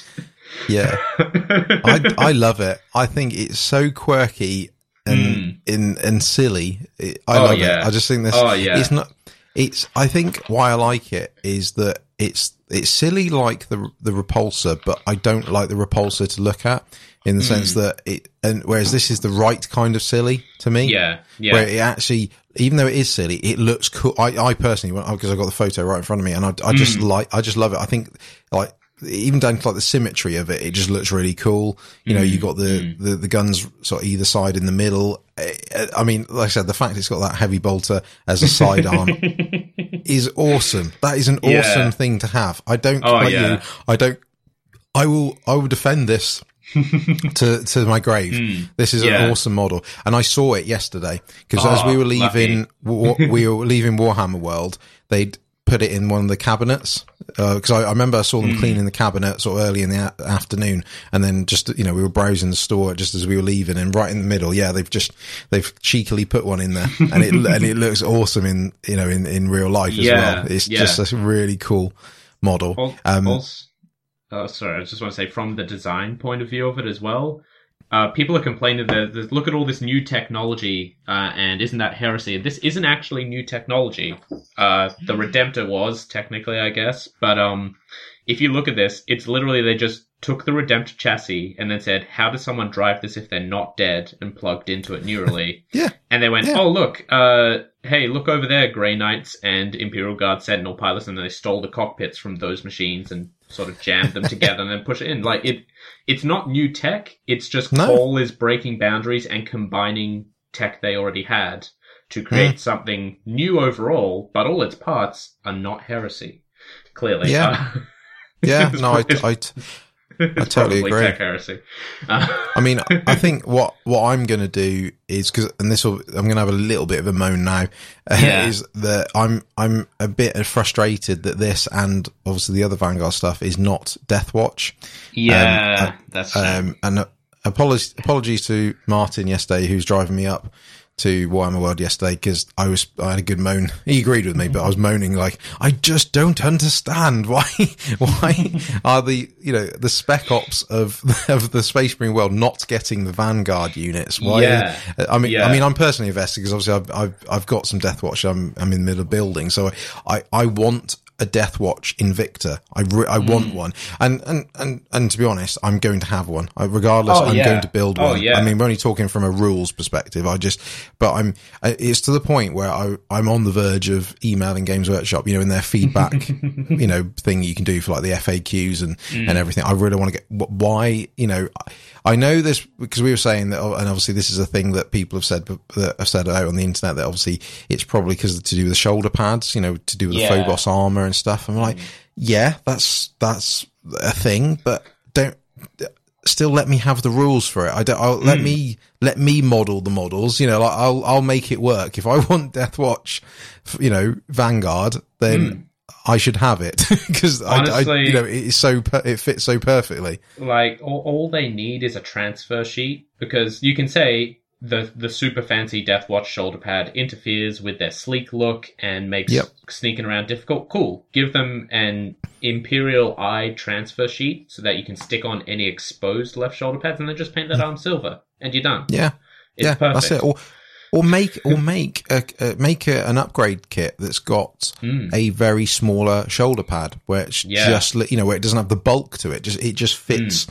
like just literally over the the the shoulder. You know, literally Yeah. that that point Yeah. of the shoulder and just fits on, or like I said, a badge or something. Mm. Uh, I mean, like I said, th- there's nothing stopping me I, buying one and making it Deathwatch. Like I said, Oh, I yeah, can no, do that do whenever. It, it, it. I, and I will. I'm gonna, you know, I, I'm gonna give him a Deathwatch. The, you know, the Marine actually inside. I'm going to give him a Deathwatch helmet and make him, you know, as much as I can Mm. Until I see the kit. I will make this happen. It's just more that if I ever play with a Deathwatch, like, mm, you, I'll have to sort of him, make him from another chapter because obviously I could, in theory, ally it in. But Yeah.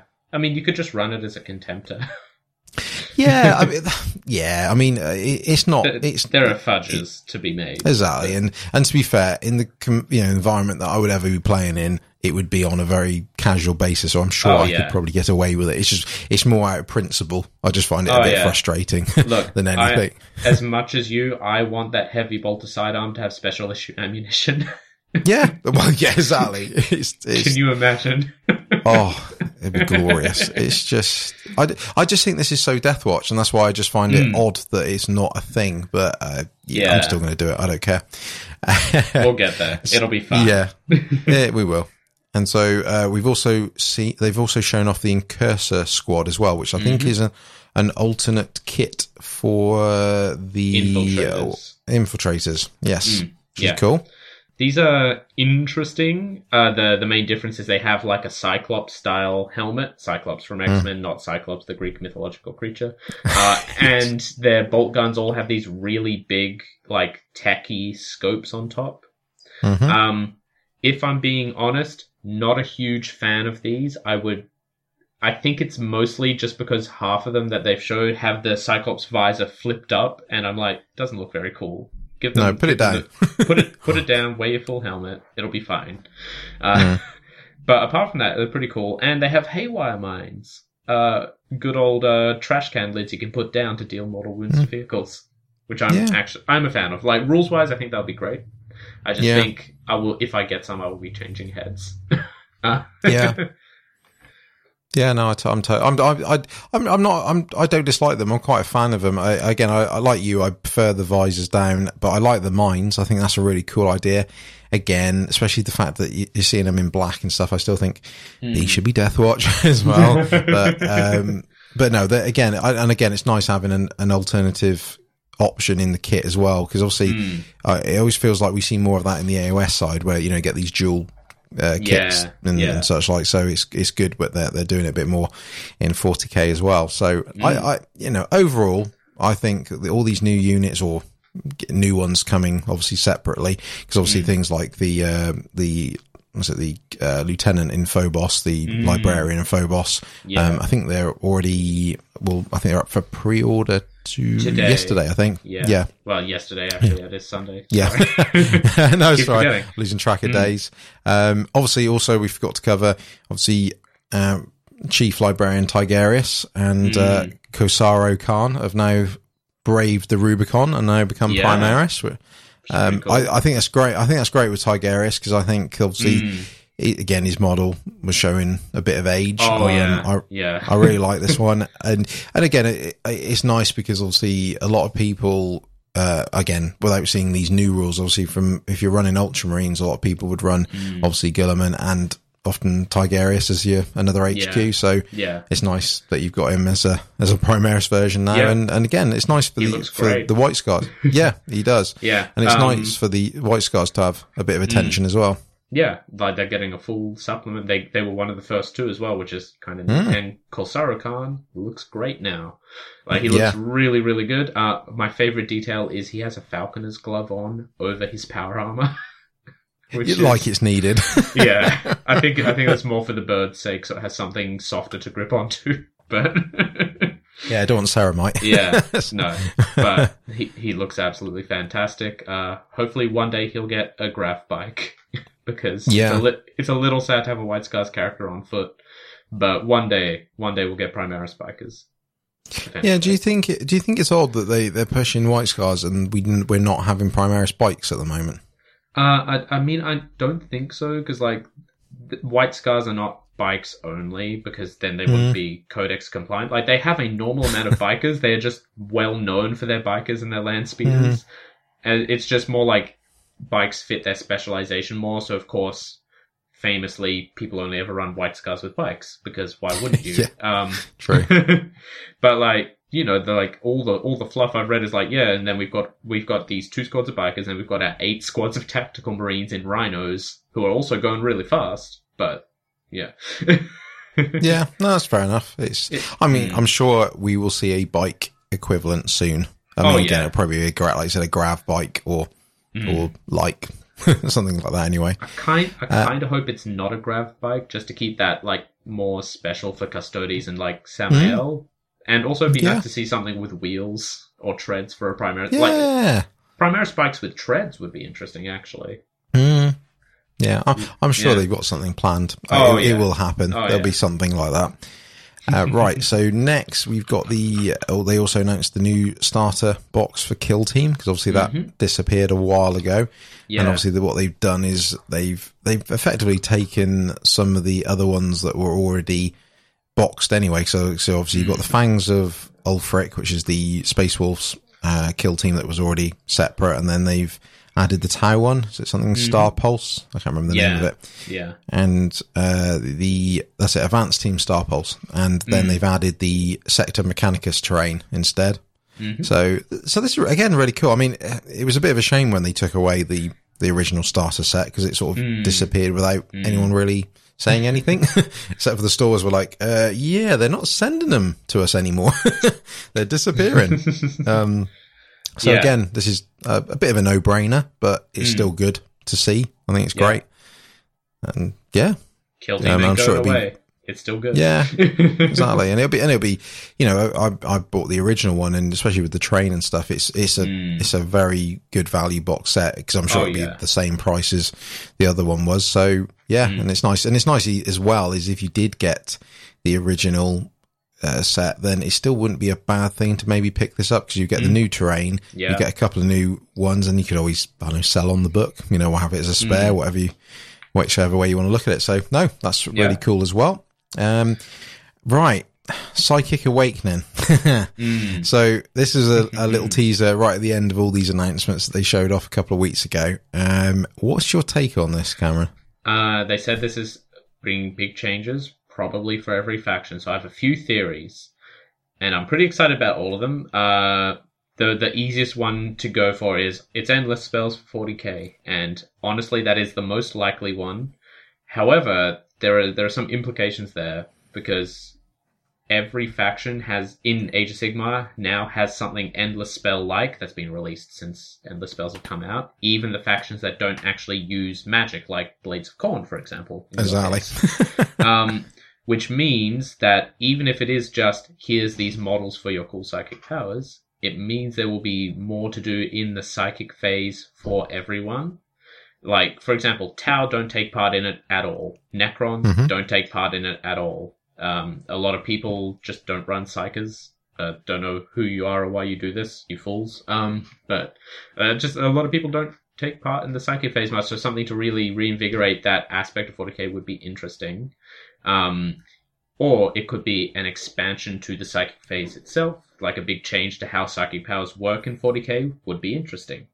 Again, uh, make pe- make it so that everyone gets to participate in it somehow, some somewhere, some when uh, would be cool. Um, Yeah.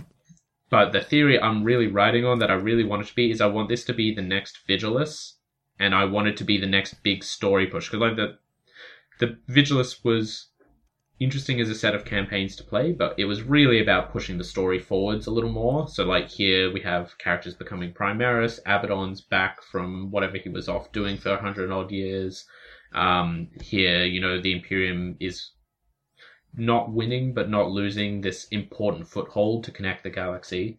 And I want this to be that. I want it to be, hey, what are the side effects of a massive warp rift being visible everywhere in existence for a hundred years? Is it just that suddenly the rate of psykers shoots up amongst every race? Because I feel that's what it probably is. Like, Mm, yeah. is some inquisitors running the numbers like, excuse me, we went from one psyker for every million people to a hundred psykers for every million people. This is a problem. Uh, uh, and it would be interesting as a more free form, not necessarily a campaign book, but like storybook with, you know, things for play mixed in as like, how has this affected this sector of space where this particular faction is in the ascendant? How has it affected over here where perhaps another faction is in control, etc. Hello. And uh, how you know how does all this come together? But it's probably going to be endless spells for 40k. Yeah. Yeah, I, I, I totally agree. I think most of those things you said it, are, a possibility of some sort. I think there is a high chance it could be endless spells. I hope it's not. If I'm being brutally mm. honest, I, I, I think I like that, that. I like the fact that's AOS's thing. Then it makes it mm. different to 40k. I'm not saying 40k can't have something similar, but I, I, Yeah. I I think again I feel thematically it's better for AOS because obviously it fits in with the mortal realms and all the magic around. And Hmm. uh, I'm not again I wouldn't I wouldn't be like I wouldn't be gutted by it. It would just be like oh okay fair enough. If you decided to do it to 40k, it'd be just nice if it's a bit something a bit more interesting than that. And I like I said it from a story perspective. I hope they really push things forward. I think there's like I said that the fact that that there's a good chance that this is the like obviously the name the psychic awakening is that all these you know all these factions all these mortals all of a sudden start you know like the great rift has sort of clicked something in the inside them and and obviously it's caused in something I, I i'm really looking forward to that i think i'm really hoping to see what uh, what story comes of this um the, i heard the rumor that people some people are speculating is it Lion El'Jonson gets awoken from Oh. inside the rock i mean that would be, interesting. fantastic I'd be into but it. i i don't think. well, yeah, that's what I'm hoping. Uh, don't think it will be that, but Yeah, you know, we we not. can but dream.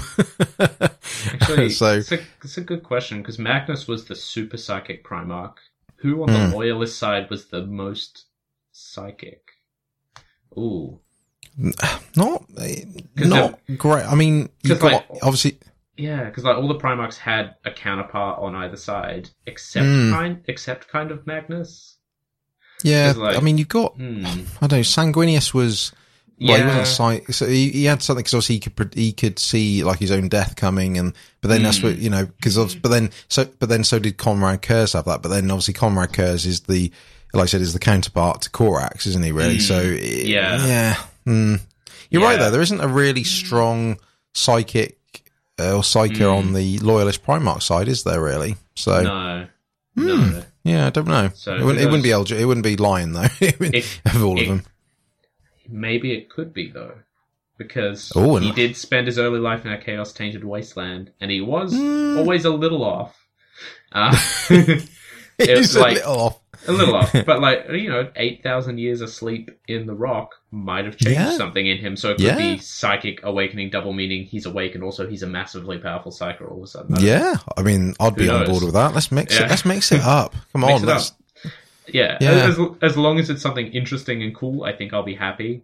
Uh, I kind Same of agree with it would be less cool if it was endless spells only, but because I just because I feel like you could do that concept, like the endless spells concept in 40k, in a more interesting way with like Dark Age relics. And like, Mm. hey, we found this vortex grenade, so we're going to chuck it on turn one, and it just spends the rest of the game roaming around the battlefield. Mm, Would be interesting, but like, yeah, we'll see. We'll find out. Yeah, I'm sure I'll- it will be interesting at the very least. exactly. I mean, oh yeah, I'm, I can't wait to find out what it is. Like I said, I, I'm not going to be.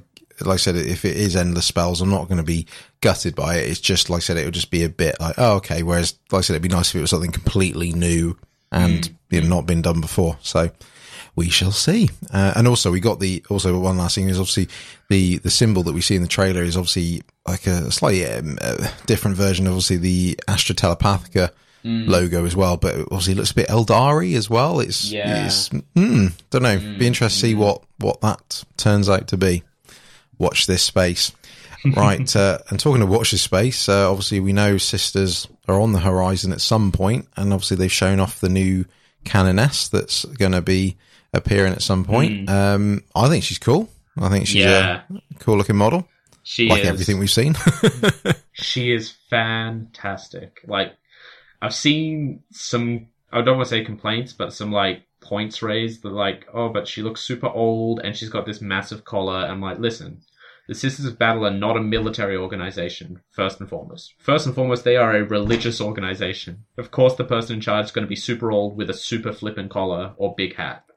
Like, come on, it, it's super, especially like the collar is actually, first off, it can form the fleur de lis, like the Sisters of Yes. Battle emblem, but it also looks a lot like a papal hat, like the, forget exactly what they call it, but it, it is super like, not obviously Roman Catholicism inspired, like itself, but like inspired. It's giving off those vibes. And Mhm. she looks great. She's got this big grouchy face. She looks old and angry about everything. I'm into Yeah. it.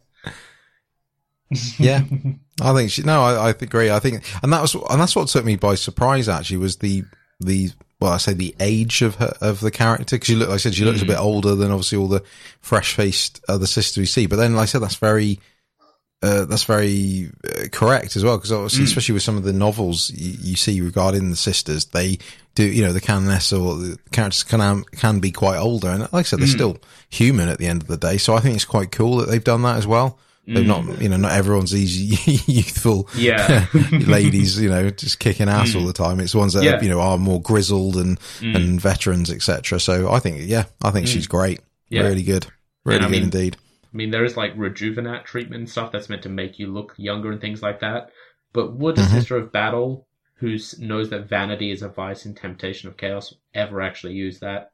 I do, well, that's the thing. I mean, I can't remember which novel it was where they was it was it Plague War? I don't know. It's one where hmm. the this particular sister would rather like um like disfigure herself than be seen as hmm. beautiful. Like Yeah, I, I, thi- yeah. I think I think it, was Plague War. It's what- Yeah. Yeah, you know, and it's that same thing where they, like I said, they they're not there to be you know looked at and such like they're there they are you know to represent the emperor. So no, I think that's hmm. really cool, lovely, and I, I I'm still I'm still got this gut feeling it's going to be around Christmas time. We're going Oh, to start yeah. seeing the sisters. I think that's Yeah. where we can live I in think, hope. I think end of November, start of December is when they will be out, out and on shelves. In Mm. Yes, particular, I so agree. like, I'm, I'm expecting start of November. We hear about them pre-orders middle of November, probably. Mm. Yeah, Yeah. watch this space.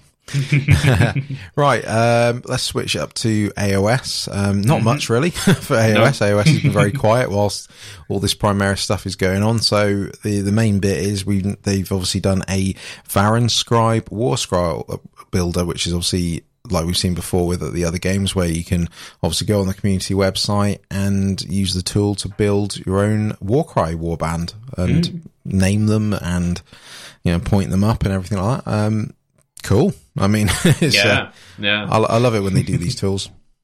Yeah, it's You know. handy. It keeps things simple. Like, um, I mean, to be fair, Warcry's pretty simple to keep built as it is, Yeah. luckily. But more tools, never really an issue. Um, all right, Yeah, let's yeah. let's move on. Uh, tell me about Reader's Choice 2020. What is this? Because I'm not actually sure.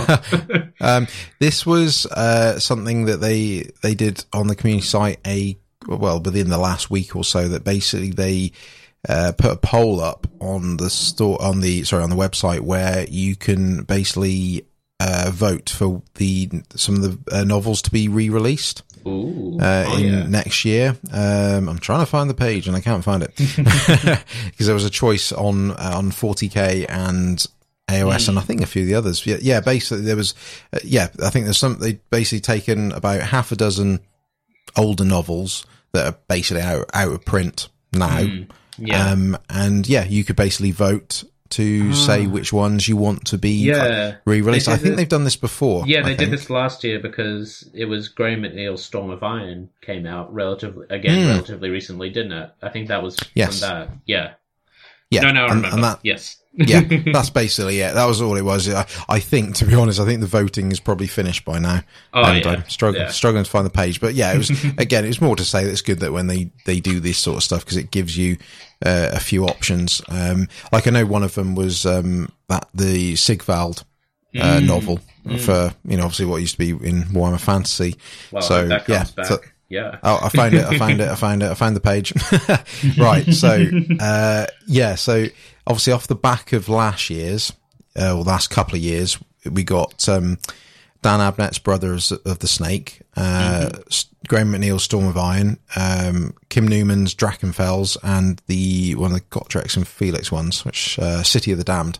So for the ones that were on choice for this one. So for 40k, it was Nightbringer, which is a uh, Ultramarines one. You got Scourge the Heretic, you got Hell's Reach, uh, Faith and Fire, uh, then Crusade for Armageddon, and 15 hours. I've I voted for 15 hours because I've heard that's a fantastic novel, supposedly, and I've never had the chance to read it. Uh, on the on the well, I say AOS is obviously Warhammer Fantasy. Really, you the choices were Malekith, uh, The Great Betrayal, uh, Skarsnik, uh, Sigvald, Blood of an Aenarion, and Iron Company. So, Oh, man. and then there was a Those and then, pretty and good.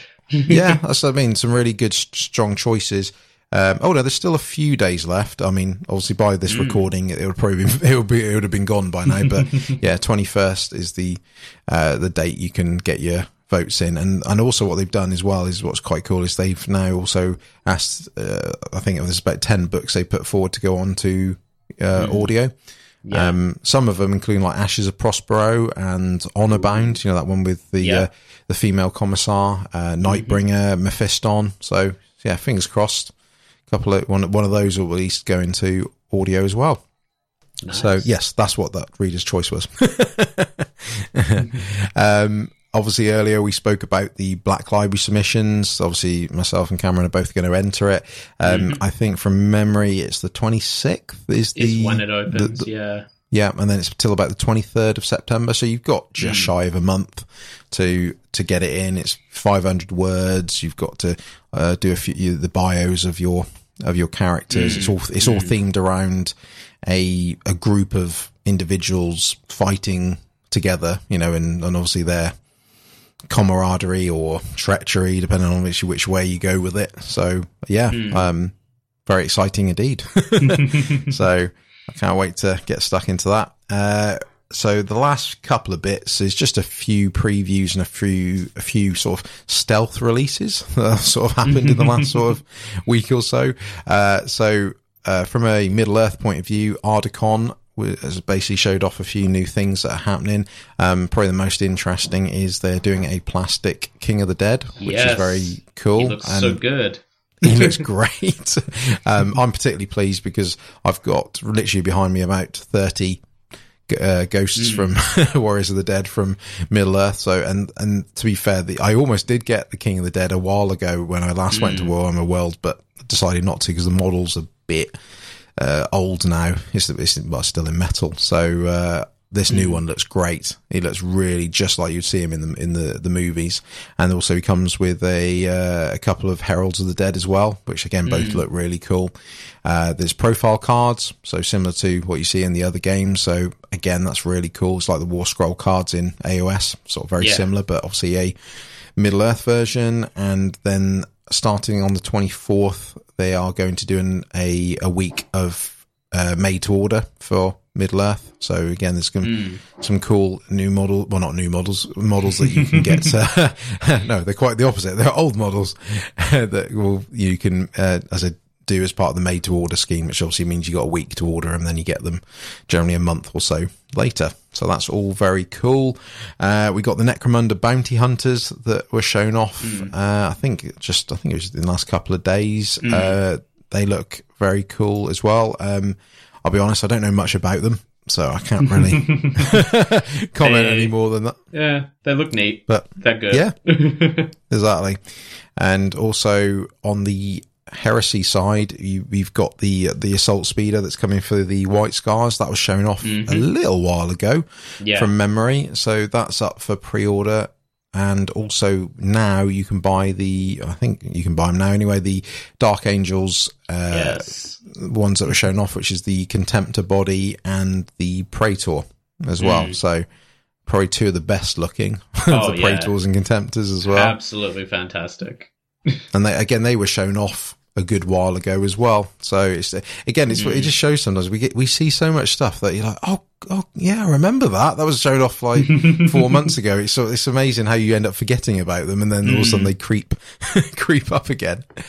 Um, and the last bit of news, which I I think is on for probably another week or so, so you may be able to catch it, is on the uh, Humble Bundle website. Is they're doing a Dark Heresy bundle. So Dark Heresy is one of the uh, one of the Warhammer 40k RPG, mm. you know, the tabletop RPGs. Yeah. Um, you know, in the same line as like Deathwatch and and things like that. Um, yeah, they're doing a really good bundle. I think it's about fifteen dollars to get the top Ooh. tier, Ooh, something like good. that.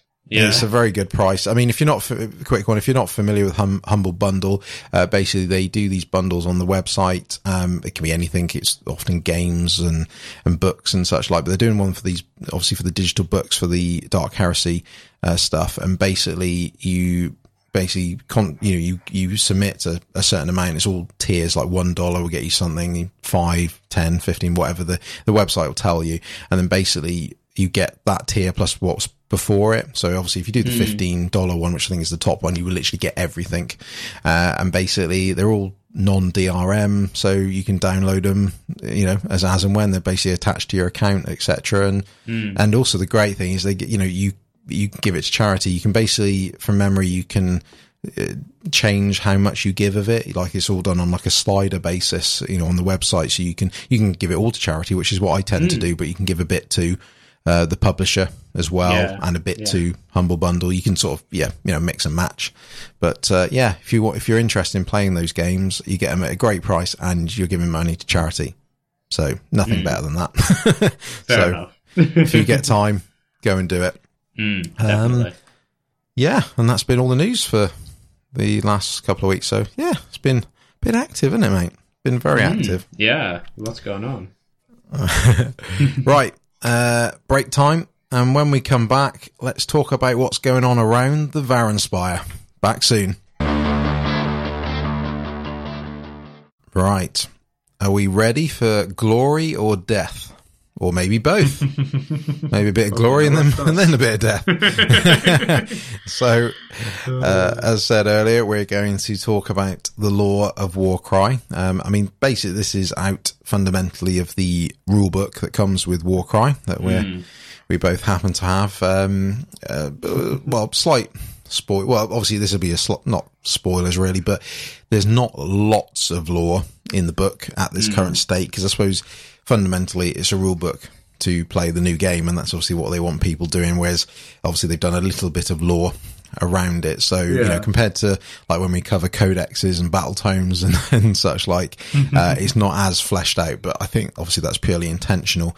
Um, so I think what we're planning on doing is, um, like just having a conversation now, uh, like we've done in recent times, talk about what we thought was cool about the new lore and, and the bits we particularly liked and thought was interesting. And sort of, we'll do this as almost like a part one.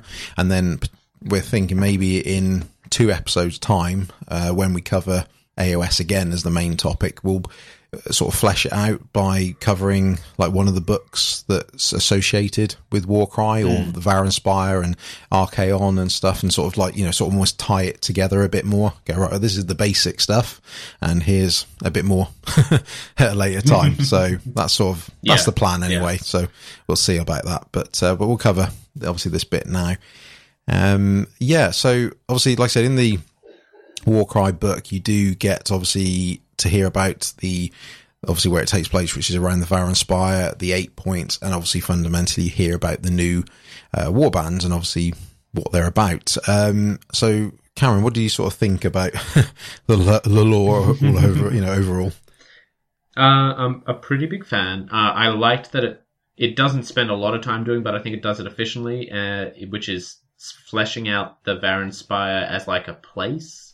Uh, because really all we knew before it was it's kind of this midpoint between all the realms where there's realm gates leading to every other realm.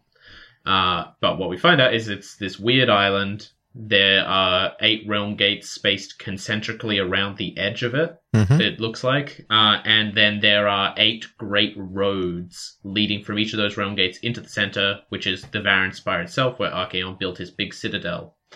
Uh, we don't touch any of those in this book. Uh, because if you try to walk on those roads, you get murdered by the endless legions of chaos. and of course, if you're in the Varanspire, you already have Archaon's favor. This is about getting Archaon's favor, so you somehow get to this place, get to the all points, or the eight points, I guess it's called now, rather. Mhm. Uh, and then you avoid the major roads because you'll be killed. Uh, and instead, you go into one of these eight slices of terrifying wilderness that are like evenly sectioned in between the roads, which is really interesting Yeah. because Warcry actually only takes place in one of them, which is the Bloodwind Spoil. That's right. Like all all your Warcry games take place in this one sort of pie shaped sliver of land. um, which is really interesting. Uh, they've got a map of the area as well, uh, Yep. which is I was I was at first the first when I first looked at the map I was kind of confused because it has these very very defined edges. And then I realized, oh wait, those are the roads. Right, of course. Um, Mhm. yep. uh, and like to let you know, these roads are big and they're important to the point where one of them just cuts a mountain range in half.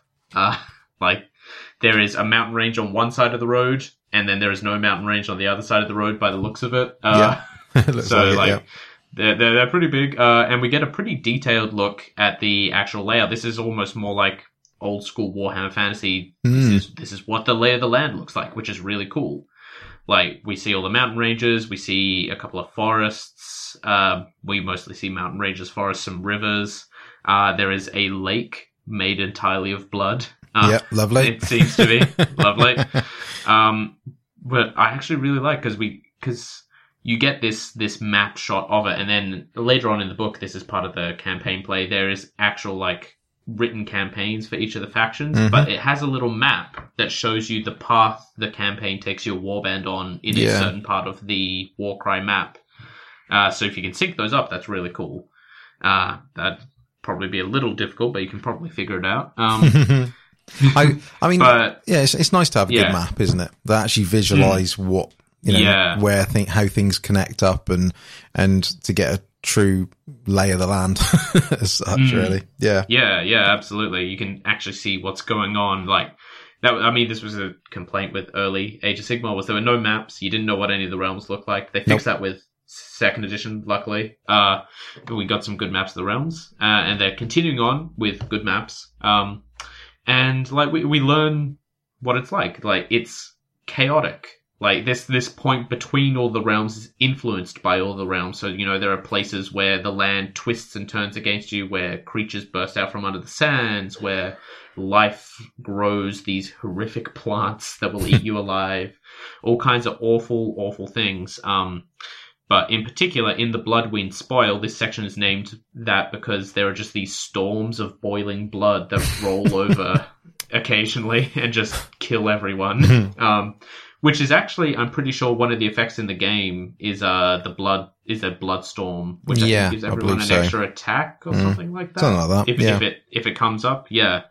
Uh, but it's because it's interesting because um, you're actually in this quite confined area, like lore wise. But obviously, because you're in the middle of all these conflicting energies, there's a lot of interesting things they can do to change it up. And then they represent that in the game with the twist cards. So, like, Hmm. there are games where you're in a swamp. So, if you're touching the ground and not on a building, your movement's lowered. Um, I believe I mentioned the last episode with the game of Warcry I played, we were in the middle of a blizzard.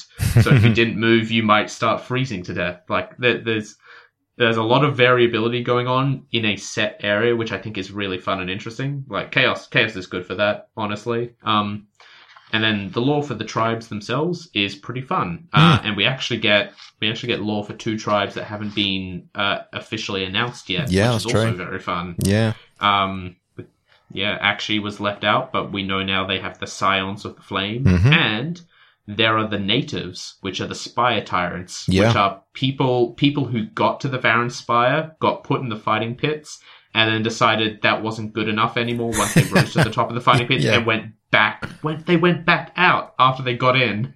They're like, no, it's more fun. It's more fun killing people out there in the wilderness. exactly. Um, yeah, like like none of these are massively fleshed out, but they all have a good flavor to them. They're all Mm. very unique, and I think that's the strong suit of Warcry is everything is super distinct, and even if it's not super fleshed out, you can imagine for yourself how these things work up Mm. against each other. Like Yeah. you, you can imagine Splintered Fang going up against the Unmade and what that would be like, and of course you can play it out as well and all these kind of things. Like it, it's it's good, but succinct, which I think is also a good thing. 'Cause It also means the rulebook's not absolutely massive and it doesn't cost more than a codex. It's quite an easy read. yeah. Yeah, Exactly. No, I, I, you're right. I think it gives you enough for what is needed at this point, and I, I think that what I was quite impressed with that it's not focused around gladiator pits because I suppose I must admit when Warcry became was a thing and first announced and we were getting drip fed information, mm. I always thought that I could just imagine it's in an arena all the time, and mm, and it's mm. nice that it's not that it is literally warbands on what is one big pit. You know, like you said, like you said, Yeah, the, the yeah. land is so despicable. So you know, the land is trying to kill you as well as everything else there. The the the fact is that you're fighting over areas just because you happen to come across each other. You're trying, like like said, mm. like Cameron mm. said, is that everyone is trying to impress Archaon and trying to get his favor. And you know, it's not it's not like a pre-done like, like I said like a gladiator fight like where they just unleash right you come out of that pit you come out of that fight each other. It's literally it's just they're fighting each other because you're in my way. Uh, you know this, there's like you said the splinter fang are wandering around um and they come across the unmade you know and they have it out with each other because obviously they've got to be you know the top dog uh, in Archaon's eye well, eyes Yeah. multiple Yeah. eyes all, all three of them. all three of them, yeah. so Yeah. uh, I like I like the fact that they've given us a map with this as well. I like the fact Mm. that you can now distinctly see these areas, and it's almost like um, you can imagine. Like I said, to a more degree, of how this plays out, you can you and obviously Mm. it gives a lot of flexibility of adding to this as well. Like you said, like you said, it's amazing that this it's one piece of the pie, this blood wind spoil, and the fact you've got so much to it. Like like you said, you've got you've got the soul flared desert right down the bottom. You've got all the mountains at the other end. You know, it's it's an absolute hellhole in in so many different ways. Um, I mean, some of the descriptions you get are fantastic, isn't there? Like there's there's uh, forests that like suck your blood, and then there's Yeah, uh, yeah. like these isn't there like crystals that yeah that that's it That there's the cursed crystal that drain the mind and petrify the flesh blood dr- that's it blood drinking trees uh yeah, Yeah. Mm. you know geist haunted ruins going back to the date you know the uh, age of myth that is great it's just There's a lot. There's a lot of really good stuff. Um, and it actually does something interesting with how it tells the stories about Warcry. Um, which is there is the campaign system, Yeah. which is every faction has at least one campaign. Uh, the six initial released factions, so the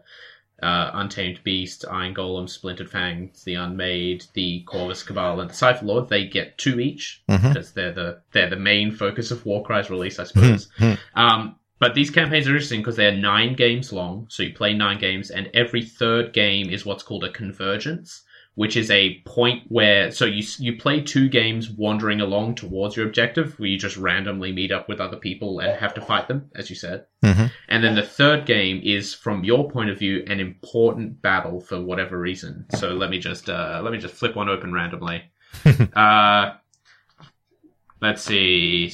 Uh, God, where are the campaigns? Here we are. Um, so, for example, the bottle heist, which is the Gloomspite Gitz uh, Yes, yeah. campaign. i love this one Incidentally, Gloomspite Gitz here are, st- are, he- are here to steal glassware to store potions in because, of course, they are. Um, but like you play two games of essentially you're wandering around looking to bottles. Then you get to your third one, which is called Run for It. Uh, it's been a long and fruitless hunt, and the morale of your fractious band is running low.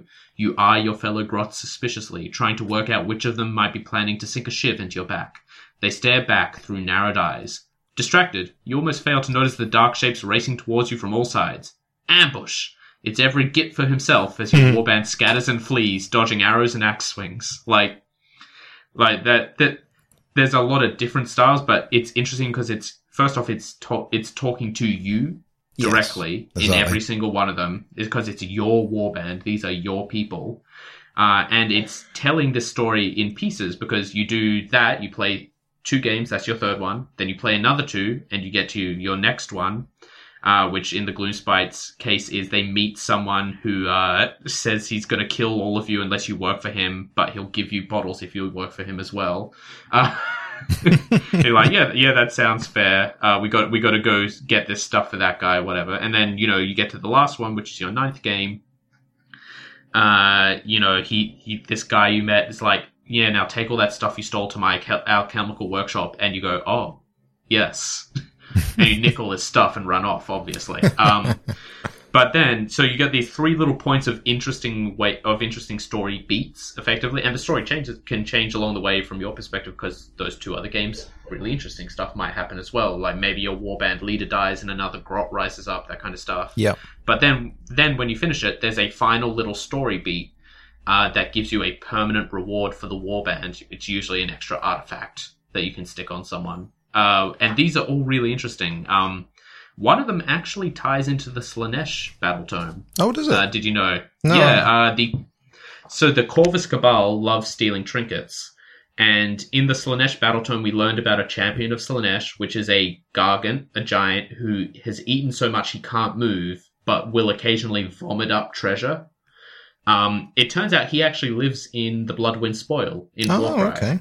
Uh, and the Corvus Cabal's camp, one of their campaigns is about getting past all his guards, finding you know, like finding finding the cabin he lives in, getting past all the guards, and the final mission is uh, he's asleep on the ground, but the the shanty town that's sprung up around him is lit by this massive bladed chandelier right on top of him. Uh, so as the Corvus Cabal, you have to fight to take out the guards and then drop the chandelier.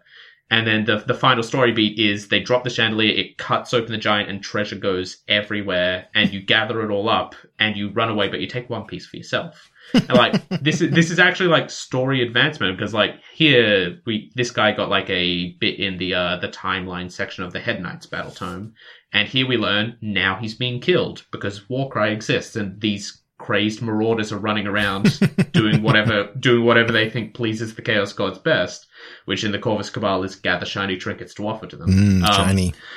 Yeah, but like, I, I like that it's linking into things. There's probably other links. I haven't read through all the campaigns in detail, but that one caught my eye. Um, yeah, I, I just really like that style of story, storytelling because you can just read through it. Yeah, but- of course you can. It also, also like I've done, obviously, I've not played through the Corvus Cabal campaign yet. Uh, Yeah. But like, you can also play through it and get this piecemeal drip of these stories are all quite fun and interesting. Like, Mm. Daughters of Khaine are seeking an, an informant, someone who went against Morathi and fled to the eight points because they were safer here than than where Morathi could That's, get them. that says a lot.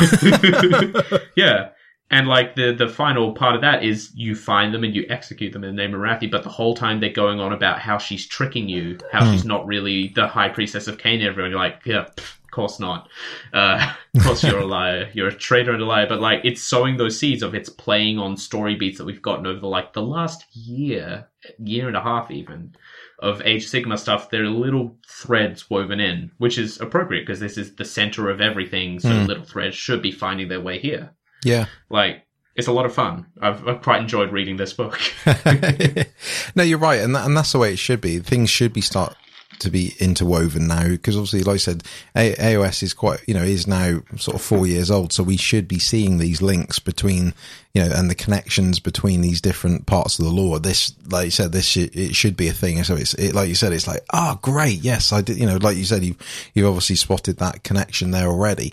Um, and and also it it's nice I thought that the this part of the of the story or this part of the Mortal Realms has has actually got some attention as well. Because obviously like like I said we we in in certain bits of the lore certain bits of the novels and and obviously like the core book we do get mention of obviously the the all points obviously which is what it used to be called. And obviously like you said it's now called the eight points.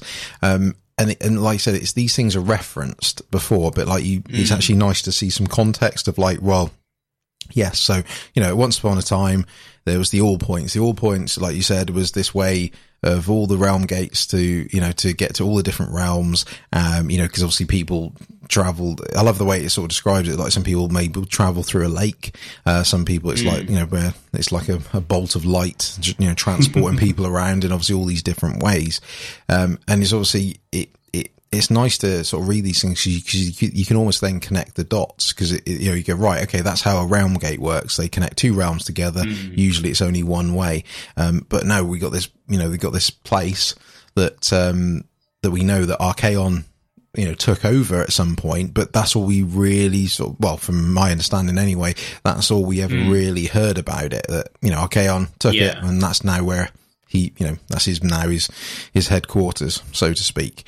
And it's great to know that, like, even references like, right, yeah, well, what was the all points before? Like, okay, we know what it is now, but what is it before? Well, actually, it was a place of trade and travel. You know, it was full of men, elves, Duardin, etc. So all the you know, effectively hmm. most of the races of order were there. Just, you know, it was an, a, a hub for, you know, civilization and, like I said, trade and things like that. And, you know, and obviously it was all, it was all part of the way that Sigmar was uniting everyone. And it's like, and then, as we know, Age of Chaos came along, demons and warriors hmm. literally stormed it. They tried to, you know, they tried to obviously defend, couldn't do it. They were overpowered.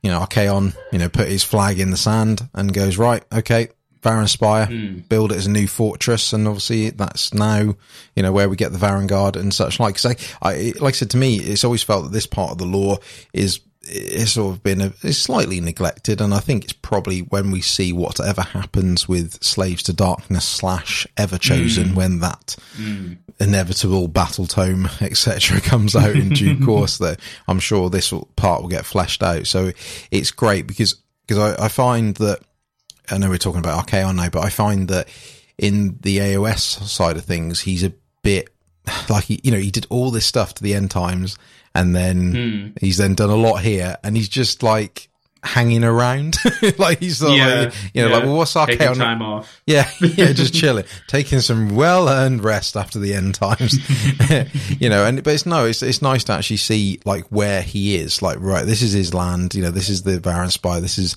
and and the connection to Warcry, like and and obviously mm. the hmm. pull he still has because that's again the key thing it says obviously you know the the call of Archaon is that that with you know with knowing how dominant the chaos gods are in AOS and obviously you know we've had a lot of attention with the Hedonites recently obviously Blades of Khorne and obviously the other two gods in recent times and and obviously the Great Horned Rat as well not not forgetting and it is mm-hmm. nice that Archaon still has a presence because obviously, as the mm. you know as the book alludes to, is that Archaon makes his call, and you know, and like it actually says, is that his call must be answered. It's not like it's not like well, Archaon I fancy a few more hours in bed, if you don't mind, and then I'll I'll come and help you. It's like no, his answer must be called, and obviously all the war war bands and all the their mighty champions out there, because like mm. like we need to remember is there's lots of war, you know, not necessarily war bands in the same sense as Warcry, but there's lots of chaos, you know, slaves to darkness, that are mm. out there. They, you know, they, they're roaming in all the different realms. But he, you know, when, when his call goes out, must be answered and and obviously, like you said, the mighty champions go out, and obviously they they go to the Varanspire. I one thing I thought was really cool, which is we, we, something you were touching on earlier, is I love the fact that when his call is sent out, I love the fact that he they obviously they must travel via their own realm gate to obviously get to mm. you know to the Varanspire, but they've got to sort of fight their way there, and then like and like every realm gate, at most times the, the there's fighting going on. It's like it's like yeah. kick out yeah. time at a nightclub. There's people outside. There's always stuff going on, and you've got to sort of you know they've actually got to sort of dodge and weave through all the crowds to get to the realm gate, and and it, it's quite funny because it's almost like that the, the, and the key thing here, you you feel, well, to me anyway, you feel that all these chaos war bands are all about fighting. They're all about proving themselves. But there's obviously a big survival aspect to what they have to do as well. Because, mm. like I said, you would you expect that. Well, yeah, just fight your way to the realm gate. Well, that actually may not be an option. If there's, like I said, a war band of like eight of them, you know, they may not. And, and there's like you know three, four hundred you know warriors of, of, various variety fighting it out you're not gonna you can't take out you can't take those numbers on. So you're gonna have to literally just you know literally bombard your way mm. through sneak through um, and then to get to the other side. And then i think what i found quite amusing is they get through the realm gate you end up at the eight points and then because of this mili- you know this military highway that's going all the way through it they've sort of got to go through a gauntlet of uh, of wilderness to get there again, it's not a simple mm. just turn up, go right, yeah, yeah, I heard you. You called for us. We're here. Let's fight it out. It's, uh, I think that's great, and it, it's so chaos as well. It's so chaos the fact that they've got oh, to. Yeah.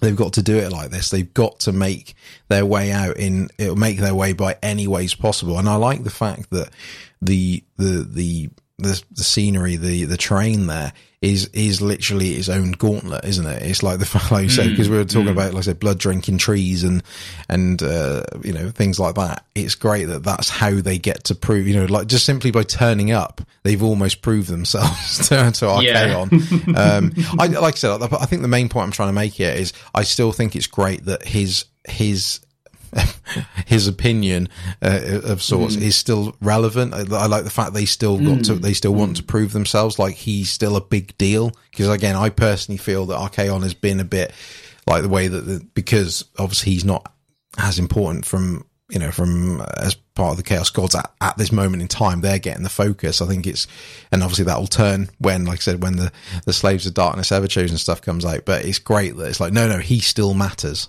At the end of the day his opinion counts. And uh, and obviously proving yourself uh, to him it still makes a big deal. But um yeah, I I mean, was, uh, of all the different lore when it comes to the war bands, was there any that you that you particularly thought was quite interesting of any sorts? I mean, the unmade are always good. Yeah, yeah, yeah, Just, I, I think what really sells it for me for them is the contrast between how they see themselves and how they like refer to themselves and what they actually are. Mm. Because, like, you know, here we've got the awakened ones and the the big creepy stilt monster is called a blissful one, and then you go. Well, well, how do you join this cult? Because you all seem really happy by the way you're talking. It's like, oh, you know, just peel your face off, stick it on your belt, the usual. Just- the norm. it's yeah. very, it, it's very grim, dark, but in a in a fantasy chaosy way. It's not just going, oh, and then we turn you into servitor and you run the guns for a thousand years or whatever. No, no, it's like this is this is not something I've heard over in 40k. It's not something I've heard really in fantasy, and I think it's unique. This like this level of self mutilation, and again, this this is not in devotion to any particular pa- power. They're not getting pleasure out of it for Slaanesh. They're not doing it for bloodshed for Khorne, or anything like that. Um, yeah, I don't know. Like the Unmade are really interesting. Uh, I love the Corvus Cabal just because a group of chaos worshippers whose main goal is to act like magpies and grab as much signish stuff as they can to worship the chaos gods is pretty great as well. Um, I mean, they're they're all pretty interesting, honestly. Um, I just really, really want to see the Spire Tyrants and the Scions of the Flame because they also have interesting stuff. Like Scions of the Flame prove themselves by eating magmavores. You know those things the Duardin Fyreslayers summon yeah, those yeah. big those big lava monsters like to be- to be a Scion of the Flame you got to eat one of those which is mm. pretty badass um, yeah like they, they've all got their really good points i feel and they're all really interesting in their own way but for me it's probably the unmade and the corvus cabal stand out from a mm. lore standpoint Yeah. as being super fun Yeah. Yeah. No, I, I wouldn't disagree with that. I like the fact that you're made. I, I like the fact that they, their purpose is, and the reason they do stuff is that devotion to chaos. Like they're not just doing, mm. even though they're not just doing it for fun. Like you're saying, the fact that they're flaying their face, putting it on their belts, then the fact that, not, and like, and then the fact that they, that leads to like they they get they chop off their limbs and put blades on in their place. It's mm. like they, mm. it's not just like we're a bit bit crazy. It's the fact that they they that's their way of devoting themselves to chaos. The fact that they they're mm. becoming living weapons because that you know they they're sort of removing. Yeah. I think it says they're removing their humanity um to you know to and that, and that's that's their way of you know and I like the thing that I think that's what I like about all the the different war bands is the fact that everything they do is still that same common theme. It's it's their way of devoting mm. themselves to chaos. At the end of the day, Yeah, it's just they all do it in very extremely different ways, and I think that's cool. Like you said with the with the Corvus Cabal, the fact that they you know they worship this great uh, the great gatherer mm. who's you know all about cutthroats and thieves and stuff, and the fact that it's all about the shiny stuff. But it, but obviously key to that is obviously they believe that Archaon is like the avatar of the gatherer, so they actually look at him as a mm. as a sort of a god type being, and and Yeah, the fact that yeah. this is by by uh, by being part of his of his you know his army. They, he's getting the treasure, and that's keeping the great, you know, the great gatherer happy. You know, it's like it's almost like they're literally put, you know, all these different war bands are putting Archaon on a on a pedestal and look at him f- uh, in that same light, but all for completely different reasons. Like I, you know, I Archaon because he, you know, because of he is the, you know, the bringer of the apocalypse, and the fact that he's, you know, he's uh, uh as powerful as he is, and what he, you know, he's, and obviously his connection to all the chaos gods is like it's almost like he's using them, but they're using him at the same time. Because I think, right, great, by by being part of his army and him pulling off exactly what he wants, then they in turn get what they want, like the untamed beasts. Obviously, they Mm. You know, they're obsessed with hunting and eating carnivore carnivores, and obviously, so they're joining his hunt, and obviously they they have connections with like animal spirits, and obviously they get empowered by the the you know the animals they eat, and so obviously in turn by him being the eater of worlds, I think they call they call him. Mm, you know, that's that's mm. like he's like the ultimate game hunter to, to them. and um, and I, one thing I actually I particularly like was actually the Cypher Lords one as well, because obviously the Cypher Lords are mm. are in this city. I think it's in Noxseed. I think is the the city yeah. they live in, and they're basically obviously they are chaos wor- chaos worshippers and the fact and obviously they're based around trickery and madness but i like the fact that their goal is to basically become his spy masters and his assassins again that's mm. so mm. thematic and appropriate as well you know so again they've all got it's almost like it's almost like every warband is a strength or an aspect of Archaon and his army you know, mm. so you got the unmade, yeah. the unmade, yeah. uh, like I said, are his living weapons. The Corvus Cabal are all about you know, gathering things because again, that's a thing. Mm. Um, you know, you got the, the beasts as the hunters, you got the cypher lords as the, the you know, the, as the wannabe spy masters, assassins, etc. Um, I mean, the Splinter, Splinter Fang, I suppose, are, are their own thing. And obviously, you know, obviously this obsession with poison and, and things like that. Again, mm. it's all, they're all different aspects of brutality um, and and devotion at the same time. I, yeah, I think that not. I like the way that they all connect in some sort of way. They're not just random war bands in the sense that mm. they, they all, it's almost like a bit like the all points connects all the realms. All these, all these war bands connect to Archaon or, you know, mm. in, in, yeah. in, a, in a, in some sort of fashion. I think that's, I, I'm, I'm sure there's probably something deliberate in that, in that as well. So oh, I, yeah, I think that's really cool. It's, um, mm and and I think that's why I'm hoping, you know, if we say it, shortly we do cover like the anthology book that that was written, um, we'll obviously get to a bit more of the meat of you know behind it, and obviously mm. you know where they come from, because obviously you know what's good even in the book it's it's very brief, but I like the fact that they tell you where they come from. You know, they come from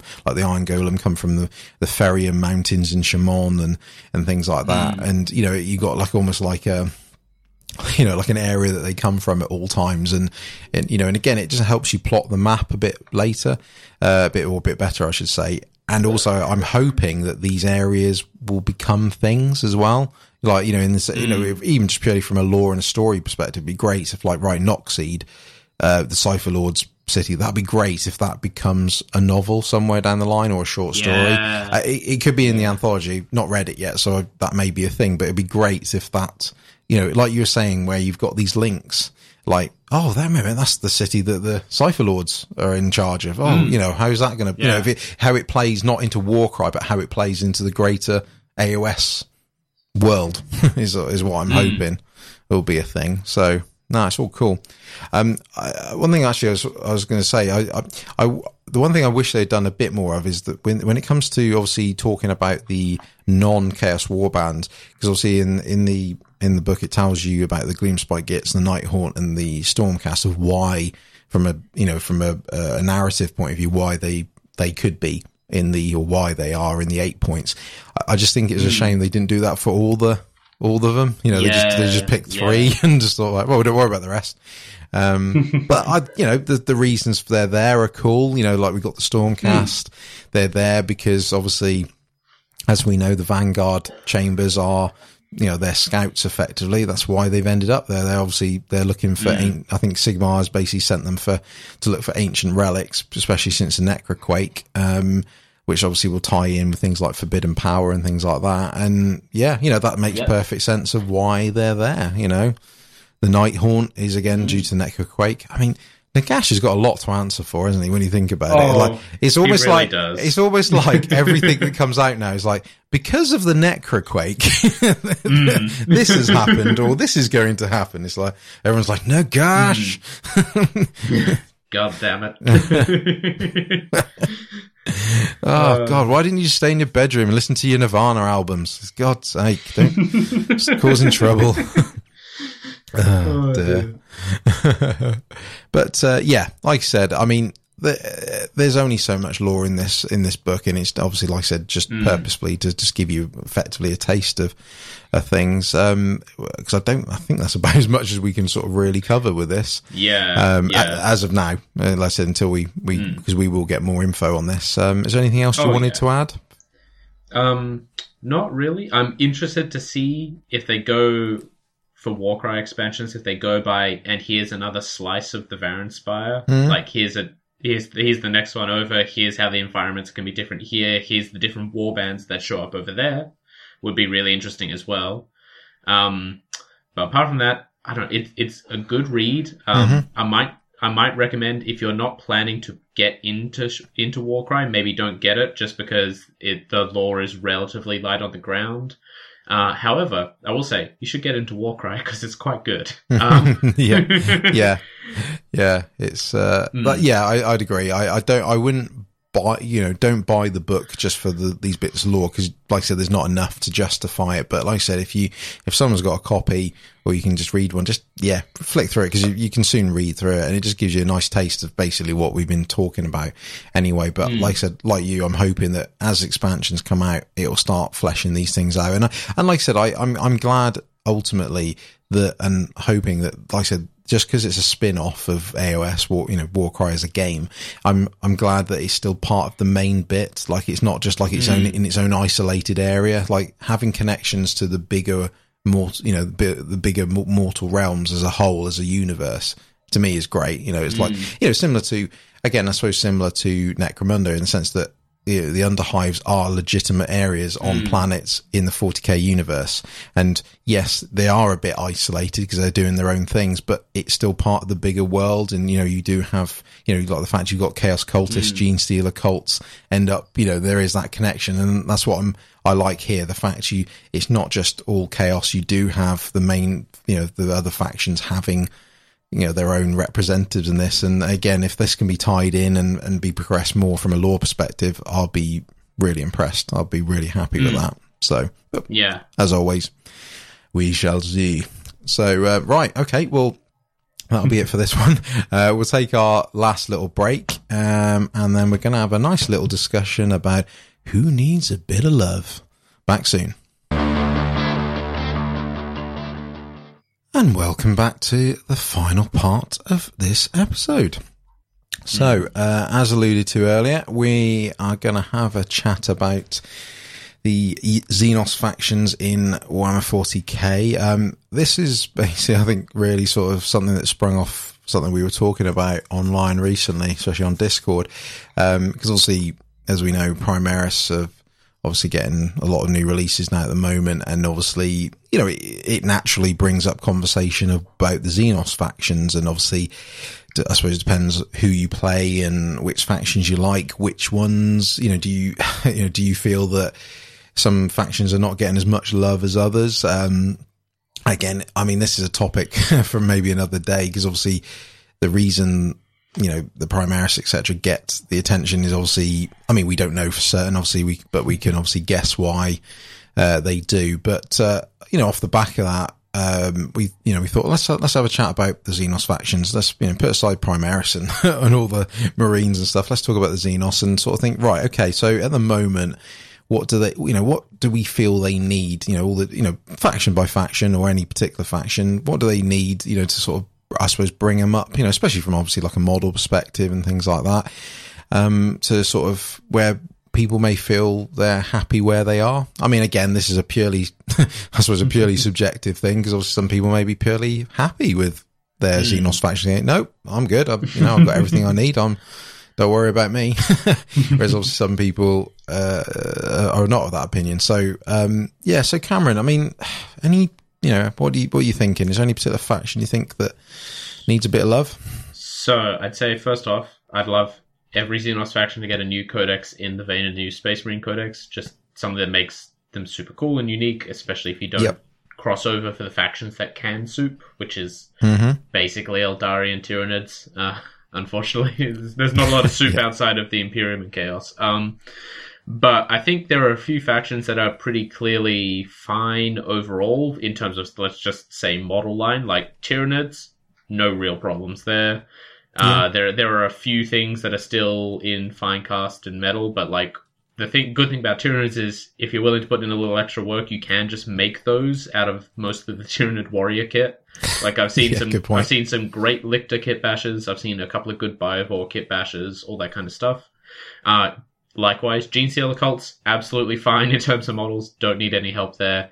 Uh, I would also say the Tau are in a pretty good place, and the Orks are in a pretty decent place too. Um, I mean, the Orks could do with maybe a new, an, a, an updated Boyz kit be nice, but it's not 100% necessary because Hmm. it's it's still it's still an okay kit. I would just like them to be bigger and meaner looking, uh, which yeah. uh, um, and Tau, all their basic line infantry and plastic. I guess Tau could do with some love in terms of auxiliary races, so like some love for Kroot, some love for Vespid, Yeah. maybe a, a few Yeah. other auxiliary races would be interesting for them. But I think the big cause of goal for a lot of people are probably is probably in Aeldari, and I'm Mm, going to say Necrons is where I'm also going to put Yeah. that on. Primarily Okay. Aeldari because aspect warriors are a really important thing if you're playing Craftworlds, and they're pretty much all Finecast, and they're Yep. all super old, and I cannot blame people for being mad about that because mm, they're really, really old and out of date. Like, it, it's the same as, like, I couldn't blame Chaos Space Marine players for being unhappy seeing all the new Primaris stuff and then going, our Chaos Marines came out in 98 and have not changed since. yeah. Um, but, you know, now there is a new Chaos Space Marine kit that's super nice. So I'm hoping we can see an update to Aeldari. I'd say Aeldari infantry in general. The jet bikes still look really good. All the vehicles still look fantastic. Like I know the Wave Serpent and Fire Prism kits are super old at this point, but they still look Mm. great. yeah. I, I- I mean, I guess maybe the War Walker could use an update, but I don't see anyone ever take that. Um, so that that's like the the Sentinel with the super long legs, basically, but it's Mhm. Aeldari. Um, if, Yeah. if no one's uns- if no one's sure what that is because you haven't seen one. Um, all the Wraith stuff looks fantastic. All the characters look really, really good, especially the. I mean, there's a few not in plastic, but if if the Finecast ca- characters could go into plastic, that would be awesome. But they're still the the plastic ones are really good. Um, and then over on the Necron side, Necron warriors are all right compared to the rest of the Necron range. I feel they could use some love. Just give them some more poses, a little more detail. Um, maybe stop selling them with the fluoro tube for the gun and just give them a nicely modeled gun because we have contrast paint so we can do bright colors easily now. Um, True. Yeah. uh, yeah, Necron line infantry, I feel, is where it really needs an upgrade there, just because the Necron warriors are really cool, but the models Yeah. Super, super old, and they're all in that sort of squat, firing the gun pose. That's relatively hard to change up without unbalancing the whole model, etc., etc. Um, but yeah, I mean, in terms of Ynnari, all the Ynnari models are plastic; they're great. Drukhari, most of the Drukhari stuff is also really good. Um, some more Mhm. plastic, the some more plastic kits would not go awry, but like the Kabalite and the Wyches kits are beautiful. The um the Wrack kit is nice, but it's I didn't know it was plastic uh, until fairly recently. Uh, still thought they were fine cast, but apparently they're not. Um, yeah, I think I think overall it's just I'd say Eldar is the main focus because a lot of people love Eldar, and a Yeah, lot of their a lot of their important stuff is super old and needs an update. And then over to Necrons, decent amount of people like Necrons. Their basic infantry could use a bit of an update. We can say the same about Orks for the Ork Boy, but um, I would say Tau, Tyranids, Genestealer Cults, absolutely fine. Don't need anything except like a super cool codex to really bring them into the fore for everyone. I mean, Mhm. like they, they've got decent codexes now as it is, but like I want I want this new wave of super cool codexes that I'm really hoping is a thing. yeah, yeah, I think we could see that. Um, I, I, I, I really agree with pretty much most of what you said there. Really, I think yeah, the main focus and and it will always be uh, Aeldari, especially the craft worlds. The plastic aspect warriors really need to be a thing at some point. I'm. I don't believe for a second that GW aren't aware of that. I don't believe it's. I don't believe either that that's not a thing that they've got in the works. Maybe I mean when I say in the works, we could be talking a couple of years time. I don't mean like Yeah, it's going to drop yeah. next week, but I don't believe that they've never considered it or it's not something in Hmm. the works. Again, remember they work. You know, a couple, roughly a couple of years in advance. So Oh, yeah. there's, you know, Yeah. if you imagine somewhere secretly on a secret location, there's, you know, two years worth of roughly planned somewhere. And Hmm. there's a good chance that Aspect Warriors or Plastic Aspect Warriors are somewhere in there because I, I, I believe that at some point they will push, you know, Aeldari, particularly Craft Worlds as a thing, you know, even though, you know, competitively they're in a good place really. They're they're, str- they're a strong army. But you know the, the problem is i think that as an eldar player now you're pretty well when i say you're pretty limited at the moment obviously like you said that they got some lovely wraith stuff all the wraith guard the wraith knights etc but if you don't want to play that way which you know you in a th- in a way you shouldn't have to um you're you're getting into the realms of a lot of fine cast and a lot of outdated models. Because obviously if you look at the moment from a wraith perspective the start collecting box is all wraith. Um th- there's a, a on the gw site there's a craft worlds army that's like a little like a bundle that's all uh, Wraith Guard stuff as well. Yep. And again, you know, if you, it, it's lovely looking stuff, but it's, you know, it's not like in my eyes or when, especially back in the day, El, you know, playing Aeldari, you're, you know, predominantly aspect warriors with guardians and things like that. And then obviously a few flyers in as well. Um, they're lucky that the flyers are in a good position. I think in general, their vehicles are in a decent position. It's just that, you know, I'm just looking at the, you know, the Dark Reapers, the Swooping Hawks, Striking Scorpions, etc. I mean, Yeah. I mean, to be fair, they're not terrible models. You know, when you look at them, you think, well, you know, they're still not bad. You're not, they're not, you know, considering how old they are, they're not bad at all. Hmm. But the fact you're relying on fine cast and, you know, it, it, it, I, I think it's a, for a lot of people, it would be a make or break situation. Like at the moment, if I wanted to collect Aeldari, I wouldn't until plastic, you know, there's plastic aspect warriors. I wouldn't because that was the draw for me. Um, Yeah. it's the same with the, the avatar of. I Oh, mean, God, yeah, yeah. you know, uh, such hell. an iconic, it's so iconic and, and now it really is showing his age. And again, of course, it's, it's fine cast as well Yeah. in with, with all the recent sculpts we've seen in the recent years that GW have, have made, which have been absolutely fantastic. Could you, I, you know, I, I would like think of the old, like let's switch up to the Keeper of Secrets. You see the old hmm. one, look at the new one now in comparison. Oh, yeah. And imagine what a 2019 or 2020, if it was next year, what the, the current sculpt of the Avatar came Oh, like. It would be gorgeous and it'd Yeah. be huge as well. Cause again, Oh, yeah. at the moment it's a bit tiny, can- hmm. you know, in what Well, it like- should be. It should be a lot bigger. Yeah, in the day it was greater demon sized, and now greater Hmm. demons are much bigger. And it's effectively an Aeldari greater demon. It should be big and imposing. It should Yeah. honestly be like the Forge World avatar of Khaine, which is Hmm. all I would all I would ask for from an avatar plastic kit is give me the Forge World avatar of Khaine in plastic with more options, and I think that'd be cool. Yeah. I, want to see an avatar with a sword and shield, or a spear and shield as well, Hmm. not just a sword or a spear. All kinds of all kinds of cool stuff that can be done with it to expand it a little. Yeah. And I mean, like, also the big problem with a bunch of important stuff being fine cast in Aeldari is it really holds them back in the rules. Because I remember when Yeah. Kill when Kill Team first came out, because Games Workshop really only wants to push plastic kits these days, and I don't blame them because their plastic kits are amazing, and fine cast is these days usually fine, but it's nowhere near as good as the plastic. Mm-hmm. Nope. And it, it's a, I feel they're a little embarrassed about it corporately speaking. Yeah. Um, yeah. I, I totally agree. I think Yeah. they are. But like when when Kill Team came out, all the Eldar players went, "Excuse me, this is a game about small infiltrating teams on covert missions. Why are there no striking scorpions?"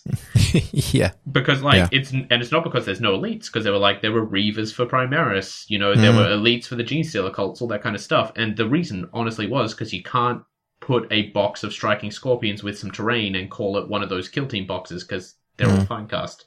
Uh, Yeah. yeah. yeah. I totally Which- agree. And it, Mm. yeah, it's, it, it, no, it shows, you're right. It completely shows that, that they, it, again, it's, as an Eldar player, I mean, it, it's, it's fine if you're historically an Eldar player where you've probably got a lot of these models and you've had to, you know, you probably may even have some of them in metal.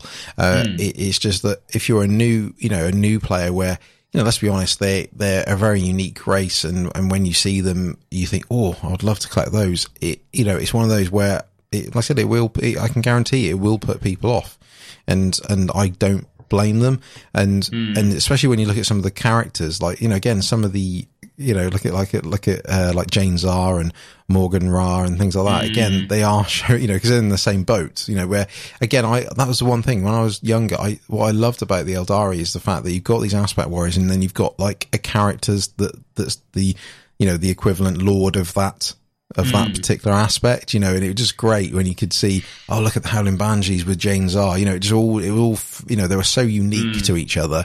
And then if you want the generic stuff like Guardians and, and then the Wraith stuff, that's great. You know, you've got that, but it mm. gives them that personality that, that they sort of don't have. You see what I mean? They don't, I think it's, it's taking away their personality when I know you could just turn around and go, well, just get the fine cast ones. And okay, that's, that's fine. You can get them. it's just that, you know, you think, mm, I, I would be loath to, you know, to sort of, cause, you know, obviously I, I saw some of them yesterday at, um, at Warhammer World, you know, cause I see them in the cabinets and you're right. We, cause we were saying that a lot of the fine cast stuff does look better than it used to. I don't know if they've, just the way they're doing things, or maybe they've tweaked the you know the the, uh, the formula, so to speak.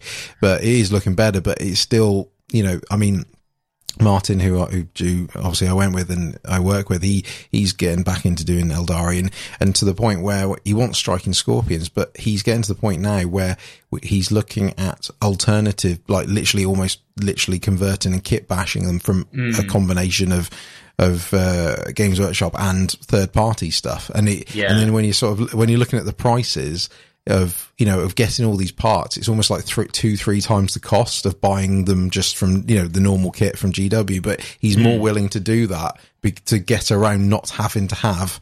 The fine cast ones with their potentially bendy swords because of you know and things like that, and it's and it's a shame really. So I, I yeah I think totally agree. These probably need the most love out of all of them.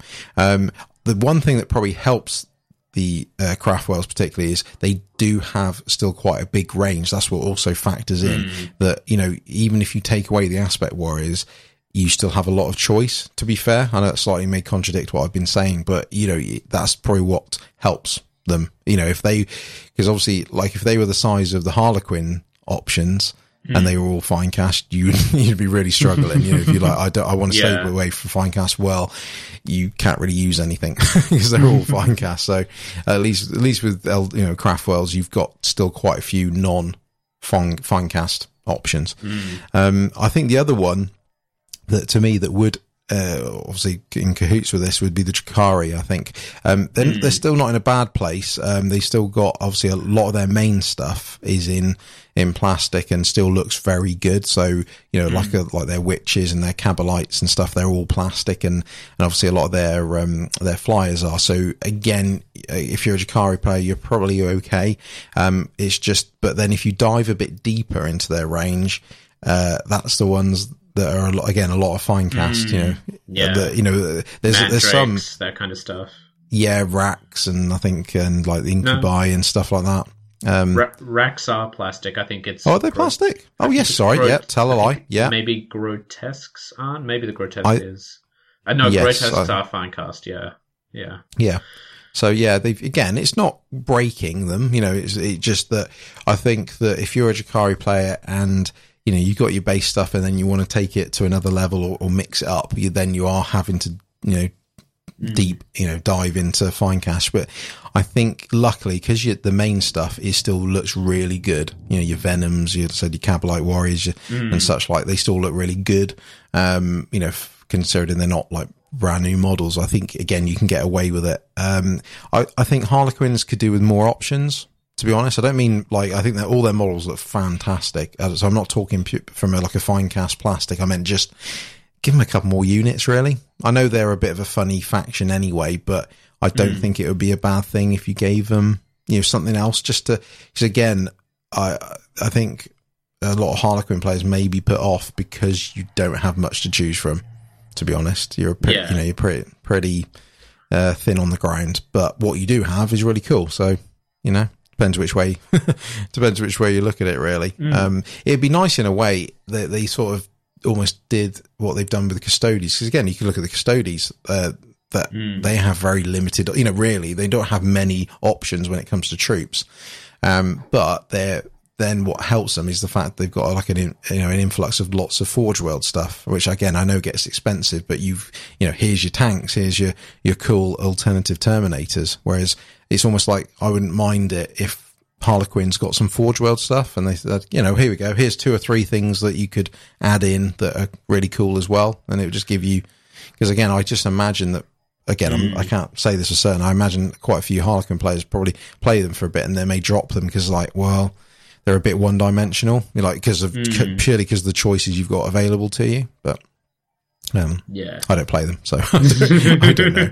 Um, I but I think when, like you said, like you said, uh, when it comes to the others, I think Tau are in a good place. To be fair, I think you got lots of options. Again, don't forget Tau Forge World. You've got so many options over there that people I think forget about. Um, Gene Stealers again. They've had a nice. They got a, you know a bigger update than I thought they would. You know all those new HQs and Oh, the bikes and everything. So they're in a good place, and obviously you can uh, almost nick uh, you know Astra Militarum stuff as well. You know, so you can always incorporate those in.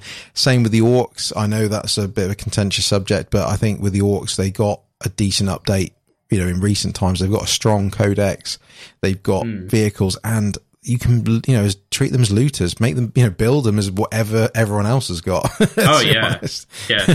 Every vehicle release is an ork vehicle release if you're brave. Exactly, exactly, and that's the way you got to look at them. Um, but yeah, Tyranids, I think, are in a good place. You know, they're mainly all plastic, and to be fair, they don't a- they don't age badly. Tyranids, I don't think, anyway. Um, so I think they're okay. Uh, and and again, when it comes to Necrons, like you said, I think yes, they again they could do with um, a bit of love. I think the problem is that that it, it would come down to a priority thing because, like we always say, that you know GW have only got so much time, only so much resource. They've got to prioritize what you know what's best for them, you know, realistically as a business. And I mm. think Necrons, unfortunately, I don't think would come to the top. Again, not because I think they won't get the attention. I think like you know, if you talk about the factions we've just been talking about, Craft Worlds would definitely get the attention over the Necrons because mm. again they're a bit of a niche thing, but Yeah. that doesn't mean they don't deserve it either. You know, depends which side of the mm. fence you're on, I think. So, yeah, that's been a. We've got that off our chests. Yeah. Yeah. cool. Well, yeah. I mean, like I said, I mean, I'm sure anyone listening, you've all got your all, all different opinions on on this, but uh, you know, Xenos will always get their time. Like I said, they have had a good amount of stuff in in recent times. You know, it, again, it depends on who you play as, but you know, I suppose like from GW's perspective, they've got to keep topping things up. You know, ultimately. Primaris and Space Marines will get the most because that's their money maker. And, you know, if, and if a faction gets too far behind, they will you know they will they will get their time at some point. Like you know what i've just said about like harlequins for example they probably don't need you know there's probably no real need to update them or give them extra stuff realistically because you know they got a codex you know that's not too old. Um they've got enough units they're all pretty much in plastic. So what do we need to do for them you know we you know if you're looking at it from gw's perspective so right cool okay well that's been our uh, discussion topic, and that'll be the end of our, our episode. That's it. It's been good fun. We've been painting stuff. We've been playing stuff. you know, we- we've been we've been active hobby stuff. You know, we've had nice chat about Warcry and obviously all the stuff in the news. So long may it continue. Yeah. And uh, most importantly, Cameron, where can people find you on the internet? Uh, you can find me on Twitter at night underscore twitten. That's night without a K. Uh, for cat and brisket photos. Not cat and brisket together, because she's not allowed to eat my brisket, but cat and brisket separately. Uh, Lovely. where where can they find you? Uh, yeah, you can also find me on Twitter at Ninja Badger 7 And also you can find our podcast on there as well at Realm and Ruin, which is where the, most of our stuff happens. You'll see some of the photos from Warhammer World yesterday, obviously some of the things that we've been working on. Um, and yeah, you know, come follow us and see what we're up to. And as always, if you've got anything you would like us to cover in future episodes, obviously always feel free to contact us either via our website at realmandruin.com or obviously our Twitter as well. Um, but I mean, the good thing is, like I said, we've got you know most of the, the rest of this year planned, um, but we are you know we're still we'll move it around as and when I'm sure random releases drop out of nowhere. I'm sure that will happen at some point for the rest of this year. And uh, and again, as we said earlier, congratulations to our two competition winners, and I'm sure Yeah. I'm sure we'll have more in the future as well. Um, hope you've enjoyed this one, and as always, we'll catch you on the next show. Bye. Ta-ra.